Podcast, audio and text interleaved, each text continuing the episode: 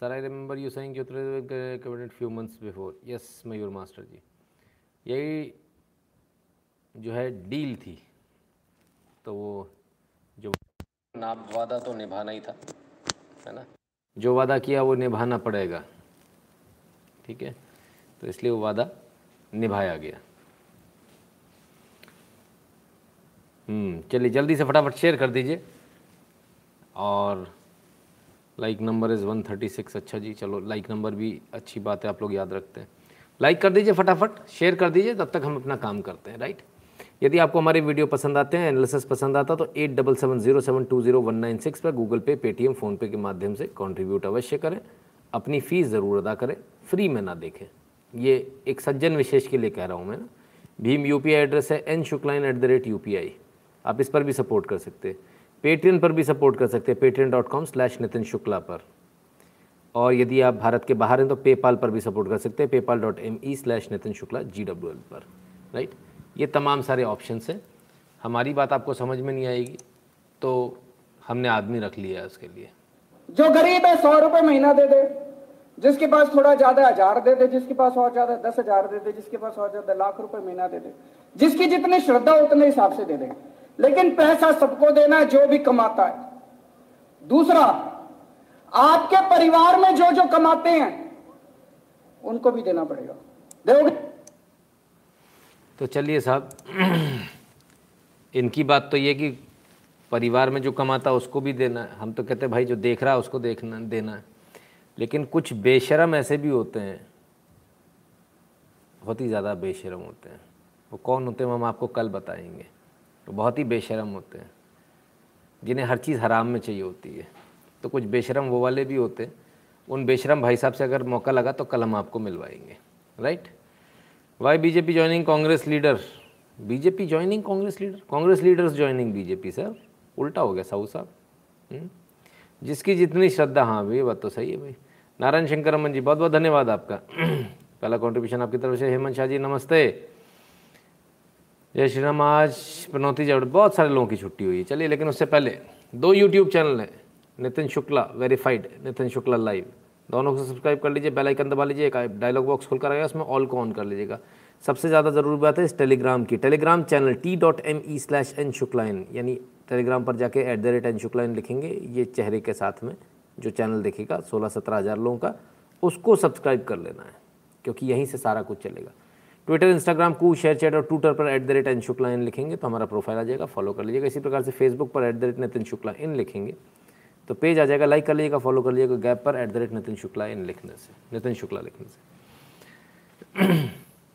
बड़ी खबर cabinet reshuffle ये कैबिनेट रीशफल था, या भूकंप था, हमें अभी तक ये समझ में नहीं आ रहा। बड़े बड़े पॉलिटिकल पंडित लगे हुए थे बड़े बड़े पॉलिटिकल पंडित। साहब, ऐसा होगा, इसको ये मिनिस्ट्री मिलेगी, उसको वो मिलेगी। बड़े लोग परेशान थे। लेकिन अब कैबिनेट रिशफल की बात बाद में करेंगे, क्योंकि उससे पहले अभी एक ब्रेकिंग न्यूज़ आई है। तो पहले उसकी ज़रा आपको जानकारी देने। आइए। Haiti acting PM declares martial law after president Jovenel Moise assassination तो वहाँ के प्रेसिडेंट को असैसिनेट कर दिया गया। इसके बाद जो एक्टिंग पीएम हैं, उन्होंने मार्शल लॉ लगा दिया है हाइती में। और इसलिए लगाया क्योंकि अब तक तो सब सही चल रहा था, लेकिन क्या हुआ कि अचानक कुछ जगहों पर लूटपाट शुरू हो गई, दंगे शुरू हो गए तो उन्होंने उठाकर मार्शल लॉ लगा दिया। तो ये हाइती के अंदर चल रहा है। तमाम सारी जगह। कोशिश तो भारत में भी बड़ी तख्ता पलट की हुई थी। कोशिश तो भारत में भी हुई थी कि देश के प्रधानमंत्री को मार दो। सफल नहीं हो पाई। मारने वाला मर गया। जब मर गया तो लोग उस पर कल बड़े टसुए बहा रहे थे। तो ऐसे बहुत सारे लोग हैं जो मारने का प्रयास करते रहेंगे, लेकिन जाको राखे, साइयाँ तो मार सके न कोई हम्म? जिस पर भगवान की मेहरबानी होती है भगवान की कृपा होती है। डॉक्टर मनीष निगम जी, धन्यवाद। उसको कोई नहीं मार सकता। ठीक है? तो प्रयास विफल है। अभी भी लोग लगे हुए हैं। कैबिनेट एक्सपेंशन, मास्टर स्ट्रोक है, शुक्ला जी, दुबे वशीष जी कहते हैं हाँ सर, हो सकता है मास्टर स्ट्रोक। हम तो इस शब्द का इस्तेमाल ही नहीं करते, क्योंकि शब्द को ज़रूरत से ज़्यादा बदनाम हो चुका है। ठीक है, लेकिन एक अच्छा कदम है कैबिनेट रिशफल। कैबिनेट रिशफल ही सब कुछ है, या उसके अलावा भी बहुत कुछ है। मेरे ख्याल से उसके अलावा भी बहुत कुछ है। लेकिन वो और बहुत कुछ क्या हो सकता है? अभी मेरे को फिर से याद नहीं आ रहा है, वो कुछ तो भी था, क्या था उसको, क्या कहते हैं उसको? रिशफल तो था, उसके साथ में कुछ और था तो वो क्या था उसको भूल गया मैं। तो जब आप बार बार भूल जाओगे, देखो कुछ लोग कितने स्मार्ट है, फटाफट बड़बड़ बड़बड़ उन्होंने लाइक कर लिया है ना? तो आप लोग लाइक करना मत भूलो, मैं भी नहीं हटूँगा मैं भी नहीं भूलूँगा रविशंकर को क्यों हटाया? अमित मेवाड़ा जी। अच्छा जी। ए भी कम आ रहा है। अच्छा जी। बाकी सबको सही आ रहा है, फिर भी आपको कम आ रहा है, चलिए। अब ठीक है। हम्म। ऑल गुड ओके चलो जी, ठीक है। वॉइस परफेक्ट ठीक है। तो सिर्फ़ ऐसा नहीं है कि मंत्रालय रिशफल हो रहे हैं। और भी बहुत कुछ हो रहा है जो आपको दिख नहीं रहा है।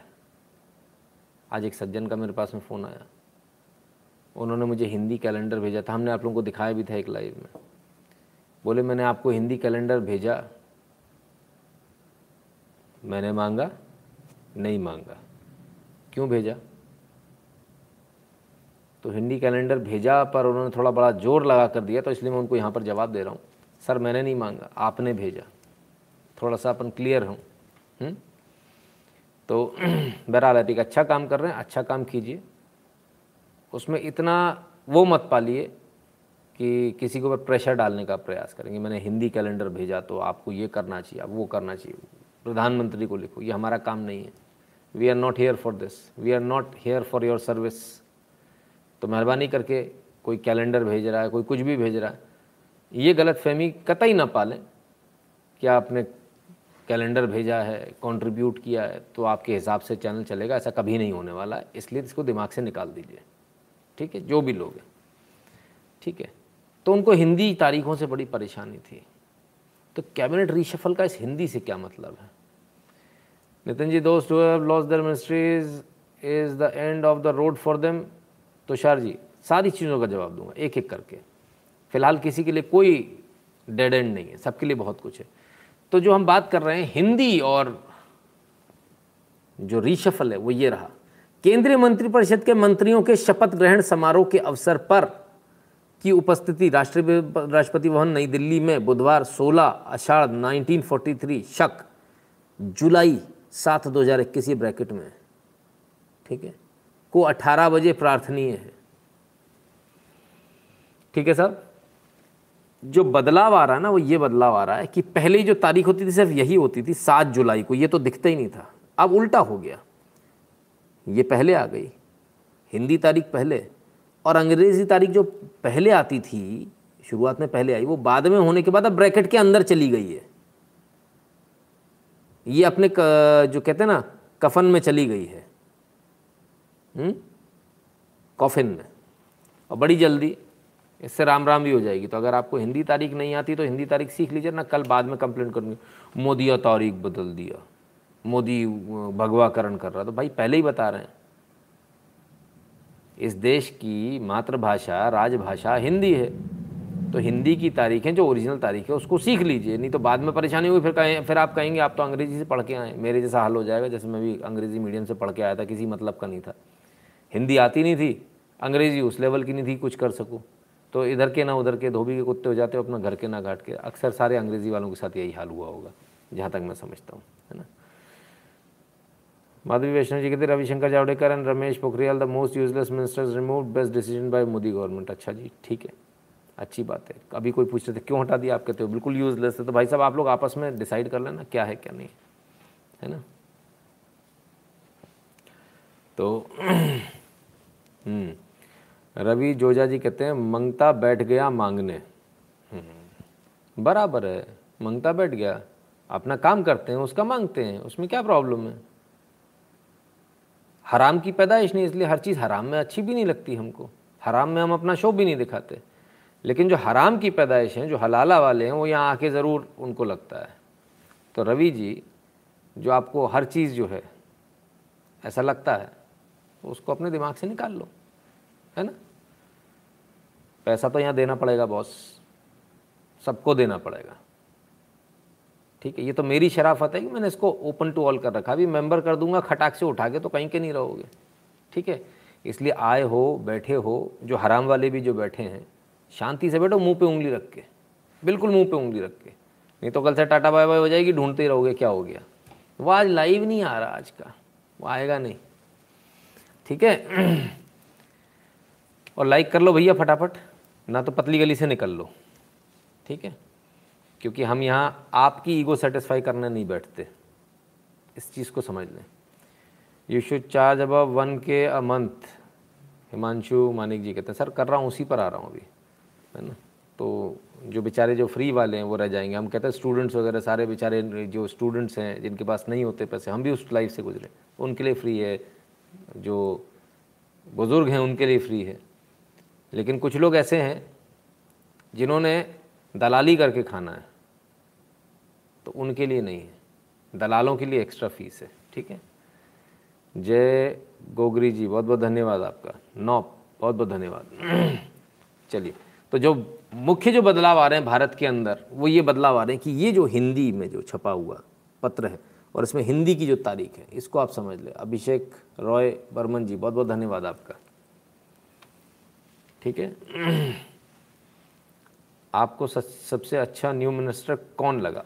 सारी बातों पर आऊँगा, सर, सारी बातों पर। तब उससे पहले ज़रा समझ तो नहीं हुआ क्या? तो जो बदलाव आ रहा है कैलेंडर वाले भाई साहब, मुझे आपका नाम याद नहीं है तो जो बदलाव आ रहा है, वो आपको दिखना चाहिए। आपको क्यों नहीं दिख रहा, मुझे समझ में नहीं आ रहा, क्योंकि इस बदलाव को हम बार बार दिखा चुके हैं। अब समस्या ये कि आप लोग लाइव देखते नहीं हो। कट्टे से फ़ोन लगाते अच्छा ऐसा बोला था क्या? कब? मेरे से छूट गया। तो भाई पहले लाइव देख लिया करो? हम्म? उसके बाद में फिर अपन बहस करें तो ज़्यादा अच्छा रहेगा।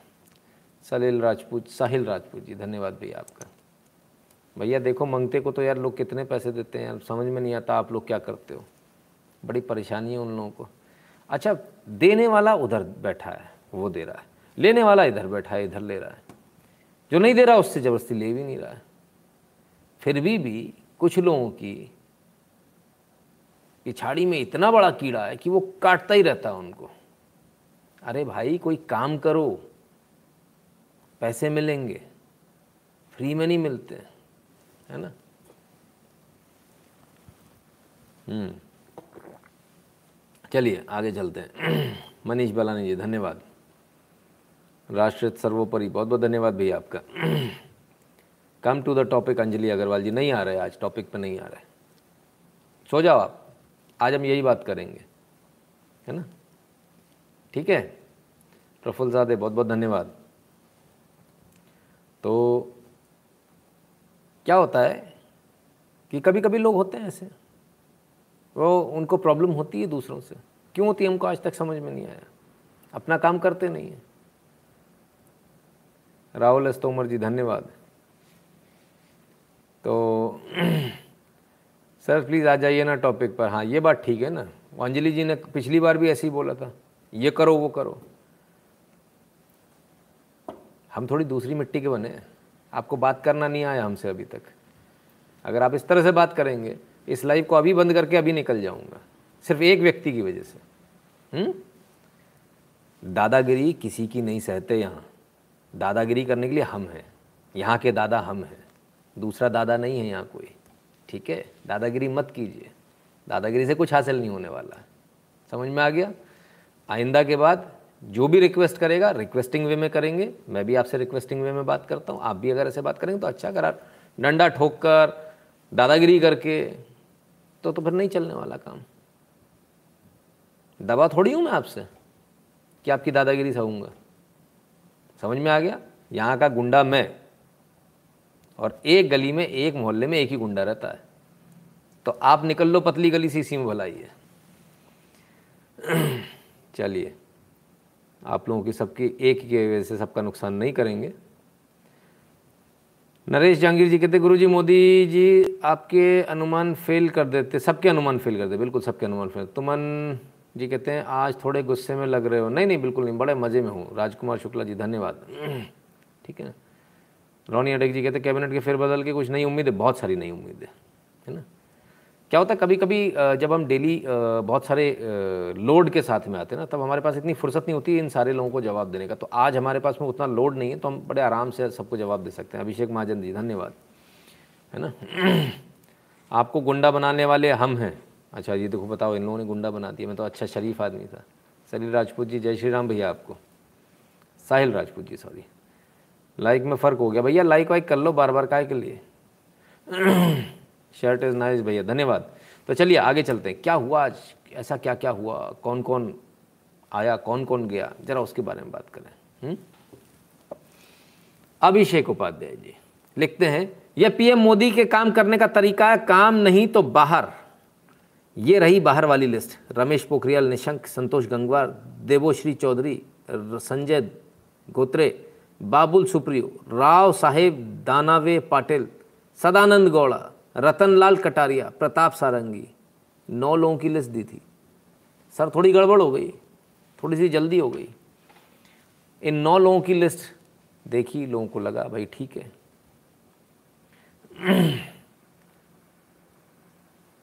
इतने ही होंगे, लेकिन लिस्ट जल्दी बढ़ गई, जल्दी बढ़ गई। सभा शर्मा जी कहते हैं day three session one Mohan Bhagwat पुराण ईगरली वेटिंग सभा जी, आज क्योंकि कैबिनेट रिशफल की बहुत बड़ी खबर है, वरना आज हम उसको, फिर आज हम थर्ड सेशन ज़रूर लेते, कल ज़रूर लेंगे, लेकिन आपकी इच्छा की कल पूर्ति होगी। गुरु जी, आपसे बहुत प्रभावित हूँ, जब वक्त मिले तो जावड़ेकर पर अपनी राय देने की कृपा करिएगा, आप हमेशा स्वस्थ रहें, देव रावत। बहुत बहुत धन्यवाद, देव रावत जी आपका। अवश्य, आज उनकी भी बात करेंगे। तो बड़ी जल्दी उन्होंने बोल दिया, नौ लोगों की लिस्ट लेकर आ गए। किसी ने सपने में भी नहीं सोचा था जो उन्होंने नाम लिया, प्रकाश जावड़ेकर। बड़ा नाम है, कद्दावर हैं। संघ की पृष्ठभूमि से आते हैं। और विशेष आशीर्वाद उनको मिला रहता है ऐसा माना जाता है। कोई भी सरकार किसी की भी यदि भाजपा की सरकार बनती तो उनको मंत्री पद मिलना लगभग लगभग तय रहता है इतने कद्दावर मंत्री हैं। और इतना उनका कद है, संगठन के अंदर भी कद है। प्रकाश जावड़ेकर जैसे व्यक्ति का रिज़ाइन करना। हम हटाना नहीं शब्द इस्तेमाल करेंगे। क्यों नहीं करेंगे? वो भी हम आपको बताते हैं। सागर मौर्य जी कहते सर, आप बहुत दुख हुआ मोदी जी के प्रचारक राहुल गांधी को मिनिस्ट्री मिनिस्टर नहीं बनाया। सागर जी, आप बिल्कुल गलत हैं। राहुल गांधी जी को मिनिस्ट्री मिली है। कौन सी मिनिस्ट्री मिली हम वो भी बताएँगे आपको। वो मिनिस्ट्री भी है हमारे पास में। और बहुत चुपके से चुपके से दी गई है ये मिनिस्ट्री हाँ चोरी छुपे बैकडोर से दी गई है मिनिस्ट्री उस मिनिस्ट्री के बारे में आपको बताएँगे। किस तरह से राहुल का फ़ायदा मोदी जी ने किया, वो भी बताएँगे। राहुल सिंह जी के पाक जादू के बरबर छब्बीस ग्यारह को आरएसएस की साजिश, कहने वाले कृपाशंकर को भाजपा में लाना क्या हमारे और देश के साथ विश्वासघात नहीं है? विवेक सिंह जी, इस पर भी बात करूँगा। मुझे इस कमेंट को याद दिला दीजिएगा बस, थोड़ी देर बाद, क्योंकि वरना लय बिगड़ जाएगी, पहले कुछ बाद बाद में कुछ हो जाएगा ना। प्रणाम गुरु डॉक्टर हर्षवर्धन जी को रिज़ाइन नहीं करना चाहिए था, ऐसा क्यों किया उन्होंने? अनिश जी, सारी बातों का जवाब दूँगा, सर। मधु मधु जी, बहुत बहुत धन्यवाद आपका। तो चलिए, आइए। जल्दी कर दी नौ की लिस्ट देने में। राष्ट्रपति भवन, प्रेस कम्युनिक आ गया। डॉक्टर सदानंद गौड़ा, डीवी सदानंद गौड़ा, रविशंकर प्रसाद, दूसरा बड़ा नाम, दूसरा बड़ा नाम। थावरचंद गहलोत। इनको इसलिए क्योंकि ये गवर्नर बन गए। रमेश पोखरियाल निशंक, डॉक्टर हर्षवर्धन श्री प्रकाश जावड़ेकर संतोष कुमार गंगवार, बाबुल सुप्रियो दोत्रे संजय शर्मो रतन लाल कटारिया, प्रताप चंद्र सारंगी, देबाश्री चौधरी। इतने सारे नाम और आ गए। इसमें बड़े नाम कौन कौन से हैं? रमेश पोखरियाल निशंक। आप लगातार बोल रहे थे, एजुकेशन में बदलाव लाओ बदलाव लाओ बदलाव लाओ। रमेश पोखरियाल निशंक, वही देख रहे थे। सदानंद गौड़ा, रविशंकर प्रसाद डॉक्टर हर्षवर्धन और प्रकाश जावड़ेकर। ये वो कुछ नाम हैं जो बहुत बड़े नाम हैं और इनसे माना जाता है भारतीय राजनीति में, खासकर जब भाजपा की सरकार तो भूचाल आ जाएगा। सपने में भी किसी ने नहीं सोचा था कि इनके रेजिग्नेशन होंगे। ये रिज़ाइन करेंगे। जितने पॉलिटिकल पंडित थे, सब फेल हुए आज।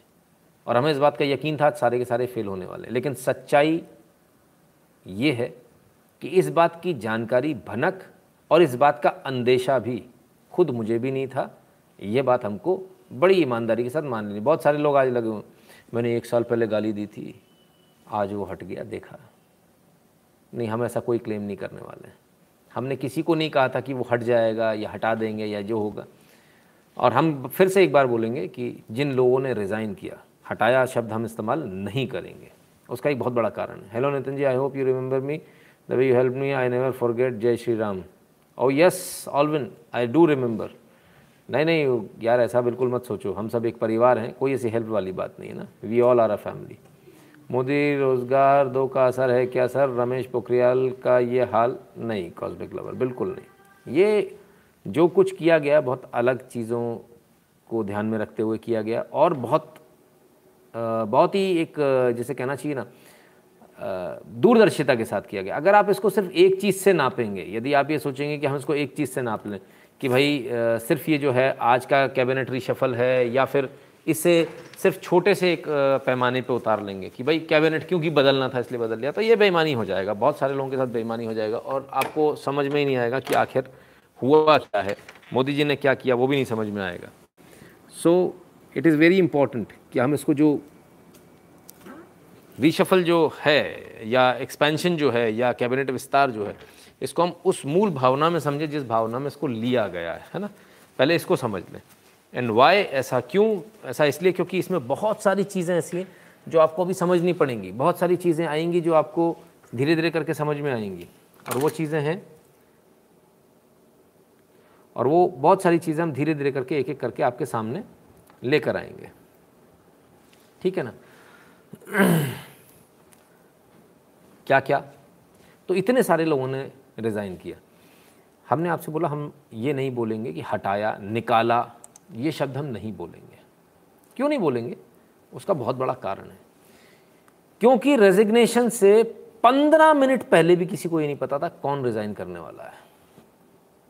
जब मोदी जी ने सबको बुलाया, बैठाया, तब किसी को नहीं पता था कौन रिज़ाइन करने वाला है। ये तो सब कुछ एकदम अचानक हुआ। और इसकी भनक जो पहले जो एक होता था ना कि मीडिया को पता होता था, किसी को भनक नहीं थी दूर दूर तक नहीं थी। हम भी कान लगा के सुन रहे थे कौन कौन बनने वाला है? ये तो किसी ने सोचा नहीं था कि रेजिग्नेशन भी हो जाएँगे, इस बड़े पैमाने पर हो जाएँगे। मुझे अभी तक याद नहीं है, जब से मैंने राजनीति में इंटरेस्ट लेना शुरू किया, मुझे अभी तक याद नहीं इतने बड़े पैमाने पर रिशफल हुआ या इतने बड़े पैमाने पर रेजिग्नेशन हुए हो। इतने बड़े पैमाने पर रेजिग्नेशन यदि किसी दूसरी पार्टी के होते तो अब तक सरकार गिर चुकी होती। इसलिए हम कह रहे हैं, हम ये नहीं कहेंगे हटाया, हम ये नहीं कहेंगे निकाला, हम इन शब्दों को नहीं कहेंगे। क्योंकि जिन लोगों ने रिज़ाइन किए हैं, उन्होंने पार्टी की वचनबद्धता और प्रतिबद्धता को निभाया है। वो पार्टी के प्रति आज भी उतने ही अनुशासित हैं जितने कल थे। बेशक आपको पसंद ना आए हो, बेशक उनका काम आपको पसंद ना आए हो। लेकिन ये तो सच है उससे भी बड़ी बात यह है, जिन लोगों ने रिज़ाइन किए, उन सब लोगों को आप वीडियो उठाकर देखिएगा, जब शपथ ग्रहण समारोह हो रहा था, उनमें से एक भी आदमी गया नहीं। सब के सब शपथ ग्रहण समारोह में शामिल थे, वहाँ बैठे थे और मुस्कुरा रहे थे। ये एक परिवार होता है। तो जब आप इस तरह के शब्दों का इस्तेमाल करते हो, हटा दिया, निकाल दिया, तब आप अपने परिवार को तोड़ रहे हो तो किसी न किसी को शब्द बुरे लग रहे होते हैं। इसलिए ऐसे शब्दों का इस्तेमाल हमको नहीं करना चाहिए। विपक्ष करेगा, वो काम उसका है। ठीक है? क्योंकि ऐसी कोई प्रेस विज्ञप्ति, बतौर एनालिस्ट भी मैं इस बात को बोलूँगा, बतौर पत्रकार भी इस बात को बोलूँगा कि हम इस बात को नहीं कहेंगे, हटा दिया। क्योंकि ऐसी कोई प्रेस विज्ञप्ति बीजेपी ने जारी नहीं करी कि हमने इनको हटा दिया। ऐसा कोई डॉक्यूमेंट नहीं है जिसमें कि बीजेपी ये कह सके या सरकार कह सके हमने हटाया है। सभी ने अपने रेजिग्नेशन दिए और उसमें स्पेसिफिकली लिखा हुआ है ड्यू टू पर्सनल रीज़न उनके व्यक्तिगत रीज़न के कारण उन्होंने दिए ठीक है? Ram Ram sir, Modi ji is like Shaktimaan we accept him like Gangadhar but he comes out as a Shaktimaan. बिल्कुल, वंदना सती जी, आज तो शक्तिमान ने गजब ही कर दिया है। तो शार जी कहते हैं लाइक और गो टू स्लीप भैया लाइक कर लो यार प्लीज़ है ना? क्यों बार बार बोलना पड़ता? अच्छा नहीं लगता, है ना? आप सब सब समझदार लोग हैं। बार बार अगर बिगड़ेगा बैलेंस तो बार बार बीच में दिक्कत आएगी, फिर आपको भी मज़ा नहीं आएगा। और मैं बार बार बीच में रुक कर लाइक, अगर इस तरह से बार बार बोलूँगा तो आपको भी आपको भी लय टूटती होगी, मज़ा नहीं आता होगा ना, पक्की बात है है ना? कि क्या बीच में बार बार लाइक कर दो, लाइक कर दो आ रहा है है ना? तो लाइक कर लीजिए, बिकॉज़ उसके कारण से बंद हो जाएगा, लाइव नहीं चलेगा, राइट? फिर क्या? हम क्यों नहीं बोलते? हम इसलिए नहीं बोलते ABP news cabinet reshuffle PM Modi के मंत्रियों को हटाकर आखिर, पीएम मोदी ने मंत्रियों को हटाकर आखिर किस बात की सजा दी? समझ में आया आपको? पीएम मोदी ने मंत्रियों को हटाकर आखिर किस बात की सजा दी? अब सवाल यह है कि पीएम मोदी ने मंत्रियों को हटाया है। ऐसा कोई डॉक्यूमेंट है, ऐसी कोई प्रेस कॉन्फ्रेंस ऐसी कोई प्रेस रिलीज़ ऐसा कोई डॉक्यूमेंट है क्या? मंत्रियों ने खुद ने इस्तीफा दिया है। फिर आखिर ये आग क्यों लगाई जा रही है घर के अंदर? आपके घर के अंदर कोई आग लगा रहा है? आपको समझ में आ रहा है कि नहीं आ रहा है? तो मीडिया का तो काम यही होता है। आपके घर में आग लगाना। हम्म? कैसे लगाते हैं? जो पड़ोसी आपसे जलता हो कैसे आग लगाता है अपने आपके घर में? वो देख, अपने लिए शर्ट लेकर आया, उसकी शर्ट कितनी अच्छी तेरे को ऐसी दे दी। दोनों का रेट बराबर है। तो बोलेगा कलर उसका अच्छा है। तो इसी प्रकार से यहाँ भी चलता है। परिवार में बहुत बार ऐसा होता है। हम लोग काम कर रहे होते हैं। कोई काम करते हैं। सुबह पानी भरने का काम है। कोई एक व्यक्ति कर रहा है। कभी रह गया, कुछ हो गया। तो बोला, तुम पानी छोड़ दो यार, हम करेंगे, तुम दूसरा काम करो। ऐसा होता ना, बदलते हैं ना अपन काम। तो ये बस उसी तरह से काम बदल रहा है। अब बहुत सारे किसी ने एक सवाल किया था, क्या यहाँ से, क्या यहाँ से इनका डेड एंड हो गया? रोड ख़त्म हो गई? नहीं सर, रोड किसी की ख़त्म नहीं है, क्योंकि एक नाम बताता हूँ। श्री थावरचंद गहलोत, गवर्नर बन गए। रोड ख़त्म नहीं हुई सर, रोड और लंबी हो गई। ठीक है ना? और लंबी हो गई। तो ये दिमाग में से निकाल दीजिए, रोड ख़त्म हो गई कैरियर ख़त्म हो गया। कितने आपके पास में सांसद हैं? आपका परिवार कितना है? तीन सौ तीन सांसदों का। ये तो सिर्फ़ लोकसभा में राज्यसभा नहीं गिने अभी हमने। क्या आप 303 को बना सकते हो मंत्री? नहीं बना सकते। क्या सबको पद मिल सकता? नहीं मिल सकता। तो फिर इस बात में बेईमानी है कि यहाँ से रोड ख़त्म हो गई या यहाँ से कैरियर ख़त्म हो गया या डेड एंड हो गया। बहुत सारे लोग चिढ़ाएँगे भी। सज़ा मिल गई। अभी उन्होंने छापा। जो मैंने अभी दिखाया आपको, सज़ा मिल गई। किस चीज़ की सज़ा मिल गई? किस चीज़ की सज़ा मिल गई? अगर मेरे घर में कोई व्यक्ति बीमार है, जैसे देश बीमार है, और मैं उसकी सेवा ठीक से नहीं कर पा रहा हूँ तो मैं ये मेरे दूसरा भाई मेरे से मेरा बोले कि, भाई, आप सेवा नहीं कर पा रहे, लाओ, मैं सेवा कर देता हूँ। तो अगर मैं वो सेवा उनको देता हूँ तो ये क्या सज़ा मिल गई मुझे? इसको सज़ा माना जाएगा क्या? ये थोड़ा सोचने वाली बात है। आपको बहुत सारे लोग इस तरह की बातें करेंगे। इन बातों में कोई दम नहीं है। आप सबसे भी निवेदन है। आप सब इस प्रकार की बातों को बिल्कुल ना उड़ाएँ, क्योंकि आप इस जगह जहाँ खड़े हो, बहुत नीडल पॉइंट पे खड़े हो आप। इसको ध्यान रखिएगा। लोग कोशिश करेंगे आपको गिराने की, आपको परिवार को आपके तोड़ने की। आपको टूटने नहीं देना है। जो रिज़ाइन करके बाहर गए, हमें उनका सम्मान करना चाहिए कि उन्होंने एक इशारे पर रिज़ाइन किया है। ये बहुत बड़ी बात होती। कोई दूसरी पार्टी होती, मैंने कहा अभी तक सरकार गिर गई होती। कोई दूसरी पार्टी होती, अभी तक मना कर देते, हम नहीं कर रहे रिज़ाइन आप हमें हटा दो। तो ये सब चल रहा होता। हमने देखा बहुत सारी पार्टियों में ये सब तमाशेबाजी हुई है। ठीक है ना? लोगों को ऑफ़िस से निकाल कर फेंका गया है। याद है ना आपको? एक सज्जन थे जिनको ऑफ़िस से, जो बैंड मास्टर से लेकर वहाँ तक पहुँचे थे, उनको उसके बाद इतनी बेजती करी थी कि उनको ऑफ़िस से निकाल कर बाहर फेंका था, उनकी धोती खुल गई थी। कपड़े फाड़ कर उनको बाहर ऑफ़िस से फेंका गया था। याद है ना? तो ये पार्टी में और दूसरी पार्टी में बहुत फ़र्क है। इसको आपको समझना चाहिए। मंगेश पैरत जी, बहुत बहुत धन्यवाद आपका। हरीश दहिया जी, जय श्री राम भैया आपको। शिशिर विश्वकर्मा जी सुब्रमण्य स्वामी जी को अभी भी कैबिनेट नहीं दिया, ओके। ठीक है, क्या होता है सर? हम लोग मज़ाक मज़ाक में यहाँ बोल देते हैं। और बहुत सारी चीज़ें ऐसी होती हैं ना जो वहाँ पर जाती हैं, ऊपर तक भी जाती हैं। उन लोगों को चीज़ हर्ट करती है कि देखो, मज़ाक उड़ रहा है। होता क्या है? न, आप किसी के सपोर्टर हैं? नहीं। मैं किसी का सपोर्टर हूँ नहीं। हम में से कोई किसी का सपोर्टर नहीं। लेकिन होगा क्या कि उनका जो चमचा होगा, वो जाके क्या बोलेगा? जैसे मान लीजिए आपने किसी के लिए बोला, वही उनने रिज़ाइन कर दिया, दूसरा बन गया। जागृत कपूर जी बहुत बहुत धन्यवाद। तो वो क्या बोलेंगे? वो फलाने का सपोर्टर है। अब हम तो रोज़ एनालिसिस कर रहे हैं। किसी के लिए कभी अच्छा किसी के लिए बुरा। फिर वो जो एक पर्टिकुलर चीज़ होगी ना, वो लेकर जाएँगे। देखो, उन भाई साहब की अच्छाई करी और आपकी बुराई करी। एक साल में बीस बार किसी की अच्छाई हुई होगी और बीस बार उसकी बुराई हुई होगी। लेकिन वो एक चीज़ लेकर जाएँगे तो वो देखो फलाने वाले जो भाई साहब है ना जो अभी बन गए मंत्री वो देखो मज़ाक उड़वा रहे हैं आपका। समझ में आ रहा है आपको? और आपको पता ही नहीं आपके नाम से फ़सल कट गई साहब बिल फट गया आपके नाम से। आपको पता ही नहीं आप तो आराम से घर में बैठे हो। इसलिए इसको रोकना बहुत आवश्यक है। आ रहा हूँ एनडी आपकी बात पर आ रहा हूँ। सब सारी बातों का जवाब मिलेगा कुछ भी ऐसा नहीं छूटेगा। हम्म, ठीक है। अब क्यों ऐसा? आइए। जब आप खुद बोलते हैं, हटा दिया हटा दिया हटा दिया, हम क्यों बोलते हैं, हटाना नहीं? उसके बहुत सारे, एक तीर से कई निशाने the resignation of union the resignation of union health minister and the MOS health is a candid confession that the Modi government has utterly failed in managing the pandemic. Senior Congress leader P Chidambaram क्या कहते हैं? कहते हैं union health minister और minister of state health के resignation उनके इस्तीफे इस बात का सबूत है कि मोदी सरकार कोरोना काल में बुरी तरह से फेल हुई है। मोदी सरकार ने मान लिया कि हम फेल हुए हमारा फेलियर है और इसलिए हमने इनको हटा दिया।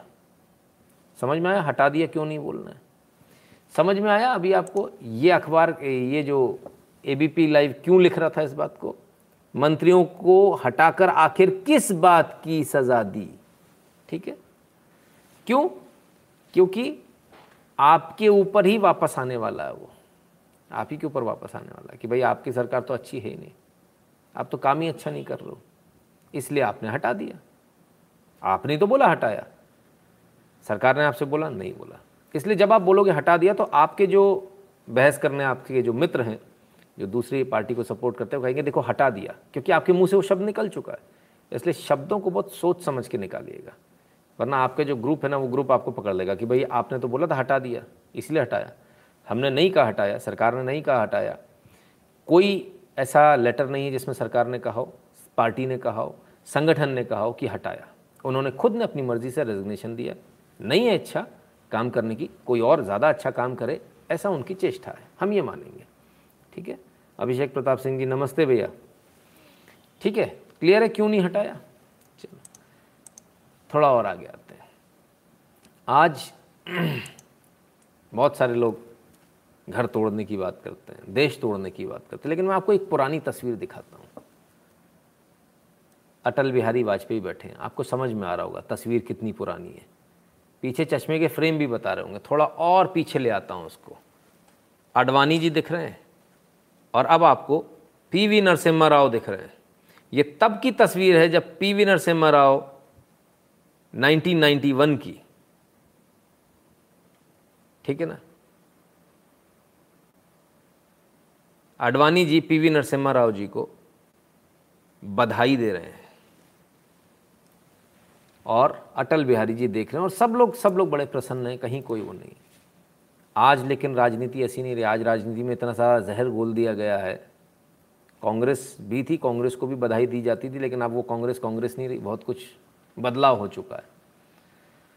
तो ये पुरानी तस्वीर इसलिए दिखाई क्योंकि अब ऐसी तस्वीर नहीं बची है। तो हमको कैसे, अपने घर के अंदर कैसे रहना, वो इस तस्वीर से आप थोड़ा सा अंदाज़ लगा लीजिए। चलिए तो कौन कौन ऐसे लीडर्स हैं जो गए, उन्होंने अनुशासन का पालन करते हुए एक इशारे पर रेजिग्नेशन उस समय दिया जब उनको पता नहीं था, वो फैल सकते थे। आपने तो हमें बताया नहीं, हमें तो बुलाया, आपने तो बताया नहीं कि हमको रेजिग्नेशन देना। लेकिन रेजिग्नेशन दिया और रेजिग्नेशन देकर गए, है ना? बहुत सारे लोगों ने अलग अलग कमेंट करने। कोई बनने लायक था, नहीं था। ये डिसीज़न हम कैसे ले सकते हैं? क्या हम कैबिनेट मिनिस्टर हैं? क्या हम प्राइम मिनिस्टर हैं? हम नहीं हैं। तो हम कैसे ले सकते हैं कौन बनने लायक था, कौन नहीं था? This is not our job है ना? आइए। 43 लीडर्स हैं जिन्होंने शपथ ली। नारायण तनोरा ने, सोनोवाल वीरेंद्र कुमार ज्योतिराज सिंधिया, रामचंद्र प्रसाद सिंह, अश्वनी वैष्णव, बहुत सारे। किरण रिजिजू समेत तमाम तमाम सारे हैं, ठीक है? ये इतने सारे इतने सारे मेंबर्स हैं। तिरालीस लोगों को आज इंडक्ट किया गया 43 और 12 लोगों ने इस्तीफा दिया, ठीक है? तो नेट आता 41 पर। चौहत्तर मिनिस्ट्रीज हैं शायद। सत्तर पर इस समय मंत्री हो चुके हैं। सिर्फ़ चार मिनिस्ट्री अब खाली बची जो पहले काफ़ी ज़्यादा थी। अब चार मिनिस्ट्री बाकी बची सवाल ये उठता है कि कौन क्या बना? पहले ज़रा इसको देख लें। फिर इस पर आगे चलेंगे कि किसने क्या क्या। किया आइए। श्री ये भी राष्ट्रपति भवन से आया हुआ। कौन क्या है? पूरे portfolio. The president of India has as advise by the prime minister has directed the allocation of portfolios among the following members of the council members शपथ ले ली वो तो ठीक है, लेकिन किसको क्या मिला? ये राष्ट्रपति भवन से चिट्ठी आ चुकी है। श्री नरेंद्र मोदी, प्रधानमंत्री। ठीक है? इनके पास कौन कौन से डिपार्टमेंट है? Ministry of personnel public grievances and pension development department of atomic energy department of space all important policy issues and all other portfolios not allocated to any minister जो किसी भी अन्य को नहीं मिले हैं, वो प्रधानमंत्री डायरेक्ट देखेंगे उसको। यानी नरेंद्र मोदी उसको डायरेक्ट देखेंगे। कैबिनेट मिनिस्टर में कौन कौन है? राजनाथ सिंह जी, वही डिफेंस मिनिस्टर कोई बदलाव नहीं हो। अमित शाह जी, वही होम मिनिस्टर हैं, कोई बदलाव नहीं। नितिन गडकरी जी सॉरी नितिन हाँ नितिन गडकरी जी, वही रोड ट्रांसपोर्ट में, कोई बदलाव नहीं। निर्मला सीतारमण, वही फाइनेंस में। नरेंद्र सिंह तोमर, वही एग्रीकल्चर मिनिस्टर हैं, कृषि मंत्री। Subramanya Subramanyam Jaishankar external affairs minister ठीक है? एस जयशंकर। सुब्रमण्यम नाम सुन के बहुत सारे लोग खुश हो गए होंगे। Arjun Munda ji minister of tribal affairs वही के वही स्मृति जुबिन ईरानी, वही minister of women's and child development आइए। अब ज़रा यहाँ आ जाइए। थोड़ा सा बदलाव पीयूष गोयल जी के मंत्रालय से हो जाता है। कहाँ से? पीयूष गोयल, अब तक क्या थे? रेल मंत्री थे। और प्रभार भी थे, रेल मंत्री थे। अब प्रभार क्या है? Minister of commerce and industry minister of consumer affairs food and public distribution and minister of textiles यानी कि कॉमर्स एंड इंडस्ट्री का काम इनके पास में इंडस्ट्री से एमएसएमई से रिलेटेड सारा काम इनके पास में रहेगा। कंज्यूमर अफेयर्स ये इनके पास में रहेगा। फ़ूड पब्लिक एंड डिस्ट्रीब्यूशन यानी पीडीएस जो राशन की दुकान है, वो इनके पास रहेंगे और मिनिस्टर ऑफ़ टेक्सटाइल्स कपड़ा मंत्रालय इनके पास आ गया, स्मृति ईरानी से हटकर। श्री धर्मेंद्र प्रधान, इनके पास क्या? मिनिस्ट्री ऑफ़ एजुकेशन एक मिनट एक मिनट एक मिनट। फिर से पढ़ते हैं। श्री धर्मेंद्र प्रधान, पेट्रोलियम मंत्री थे। बड़ा खास माना जाता है इनको। इनको मिनिस्ट्री मिनिस्टर ऑफ़ एजुकेशन बनाया गया and minister of skill development and entrepreneurship यानी शिक्षा मंत्री धर्मेंद्र प्रधान को बनाया गया। अब एक बात समझ लीजिए आप। ये छोटा पोर्टफोलियो कतई नहीं है। ये सबसे सबसे सबसे इंपॉर्टेंट पोर्टफोलियो आज की तारीख में। मेरे लिए नहीं। ये सबसे इंपॉर्टेंट पोर्टफोलियो संघ के लिए है आरएसएस के लिए है, क्योंकि वो ये चाहते हैं कि देश में सही शिक्षा नीति आए, देश में सही तरीके से किताबें छपे, देश में सही इतिहास हो और देश के बच्चे जो हैं वो सही इतिहास पढ़कर भारत आने वाला जो भारत है, वो सही तरह से चले। तो एजुकेशन मिनिस्टर बहुत बहुत इंपॉर्टेंट पोस्ट है। ये उतनी ही इंपॉर्टेंट बल्कि उससे ज़्यादा इंपॉर्टेंट है। किससे? होम मिनिस्टर से भी ज़्यादा इंपॉर्टेंट है। आज की तारीख में संघ की नज़र में, आरएसएस की नज़र में बिकॉज़ संघ और आरएसएस इस समय देश के अंदर बदलाव लाना चाह रहा है और बदलाव ये लाना चाह रहा है। हमारे को तो भाई एक चीज़ मैं क्लियर कर दूँ। मैं आरएसएस का प्राइमरी मेंबर भी नहीं हूँ, मैं बीजेपी का मिस्ड कॉल वाला मेंबर भी नहीं हूँ। आप लोग मेरे नंबर चेक कर सकते हैं दोनों जगह। हमने एक रुपये की भी आज तक कभी रसीद नहीं कटाई। ठीक है क्लियर हम अपना एनालिसिस कर रहे हैं, अपनी दम पर कर रहे हैं। ना तो संघ हमको आके बोलता है आप एनालिसिस करो, या उनकी तरफ़ से कोई इनपुट आता, ना बीजेपी की तरफ़ से आता, ना सरकार की तरफ़ से। सरकार में हमारे को एक सिपाही भी नहीं जानता, ठीक है? चपरासी भी नहीं जानता, ठीक है? क्लियर है? तो संघ और आरएसएस देश की शिक्षा नीति पर बहुत ज़्यादा ध्यान दे रहे हैं। बच्चे हमारे क्या पढ़ेंगे? क्योंकि कल वही भविष्य होंगे। ऐसे में हाँ वो मिस कॉल वाले बहुत सारे मेंबर बन गए थे ना सर ऐसे में बहुत आवश्यक हो जाता है शिक्षा मंत्री कौन है? इससे पहले निशंक थे। पोखरियाल जी थे। उम्मीद बहुत थी, काम नहीं हो पाया। जिस स्पीड से होना चाहिए था, संघ जिस स्पीड से काम चाह रहा था, उस स्पीड से काम नहीं हो पाया। अब ये बड़ी ज़िम्मेदारी पेट्रोलियम मंत्रालय अभी तक देख रहे थे, धर्मेंद्र प्रधान लगातार देख रहे थे। 1.0 से 2.0 तक इन्हें कोई हिला नहीं पाया था। बहुत इंपॉर्टेंट मंत्रालय होता है, पेट्रोलियम मंत्रालय। वहाँ से हटाकर इनको शिक्षा में लाया गया तो कुछ सोच समझ कर लाया गया। और सिर्फ़ शिक्षा नहीं दिया, स्किल डेवलपमेंट और एंटरप्रेन्योरशिप, ये मंत्रालय भी साथ में दिया गया। यानी अब इनका जो टारगेट है, जो हमको जो समझ में आता है ये समझ में आता है कि बच्चा है, इसको पढ़ाएँगे भी, इसको सिखाएँगे भी, इसको बढ़ाएँगे भी, और इसको अपने पैरों पे खड़ा भी करेंगे। ये फ़िलहाल समझ में आ रहा है। धर्मेंद्र प्रधान जी को ये दायित्व, ये उनको एक इंपॉर्टेंट रोल दिया गया है। धर्मेंद्र प्रधान जी इसको कितना कर पाते, कितना नहीं, ये देखने वाली बात होगी, क्योंकि ये सबसे टिपिकल मंत्रालय है। यहाँ आप अगर एक चैप्टर में भी हाथ लगाते हो तो वॉशिंगटन पोस्ट में छप जाता है कि, ओ हो हो हो हो हो, वो तो कितना अच्छा आदमी था औरंगज़ेब। कितना अच्छा आदमी था। बताओ, खाने से पहले लोगों को काटता था, हलाल करता था, फिर खाना खाता था। एक मन जनेऊ तोलता था, बोले ब्राह्मणों की गर्दन काट के लाओ, सिर लाओ। अगर आपने उसको हटा दिया तो वो वहाँ छापेंगे वॉशिंगटन पोस्ट में। बोले, भारत में इतिहास बदलने का प्रयास हो रहा है। अच्छा आदमी था। आप उसको गलत दिखा रहे हो।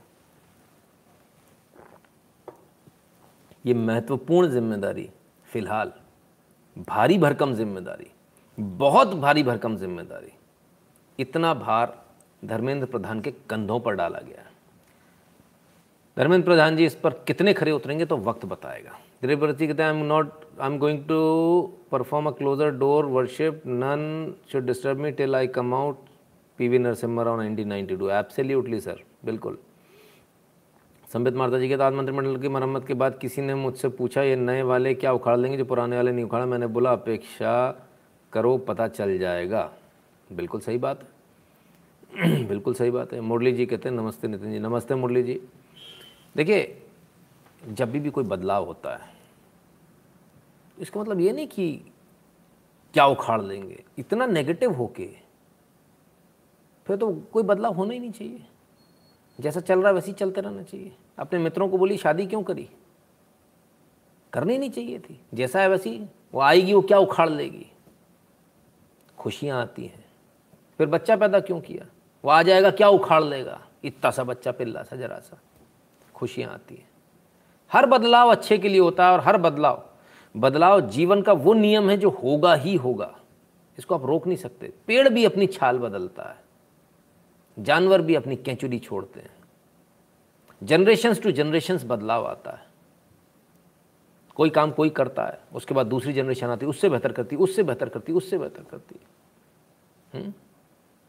धीरू भाई ने कहाँ से शुरू किया था? उनके लड़के ने कहाँ से कहाँ पहुँचा दिया मुकेश अंबानी ने? है ना? एम्पायर बना दिया पूरा। आज भारत की तो छोड़िए, दुनिया की सबसे बड़ी कंपनियों में से एक कंपनी है रिलायंस सो कौन क्या उखाड़ लेगा? वो मुकेश क्या उखाड़ लेगा?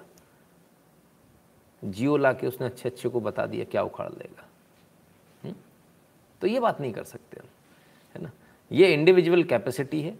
अपना अपना सबका, अपना खुद का एक दमखम होता है, अपना काम करने का स्टाइल होता है, उस पर कौन क्या करेगा, उस पर डिपेंड करेगा। तो सबसे इंपॉर्टेंट मंत्रालय जो है, शिक्षा मंत्रालय, सबसे इंपॉर्टेंट मंत्रालय, वो दिया गया धर्मेंद्र प्रधान को। क्या करेंगे? ज़रा देखते हैं। Prahlad Joshi minister of parliamentary affairs minister of coal and minister of mines ठीक है, Prahlad Joshi. Narayan Tatu Rane minister of micro small and medium enterprise MSME के मिनिस्टर नारायण राणे ठीक है?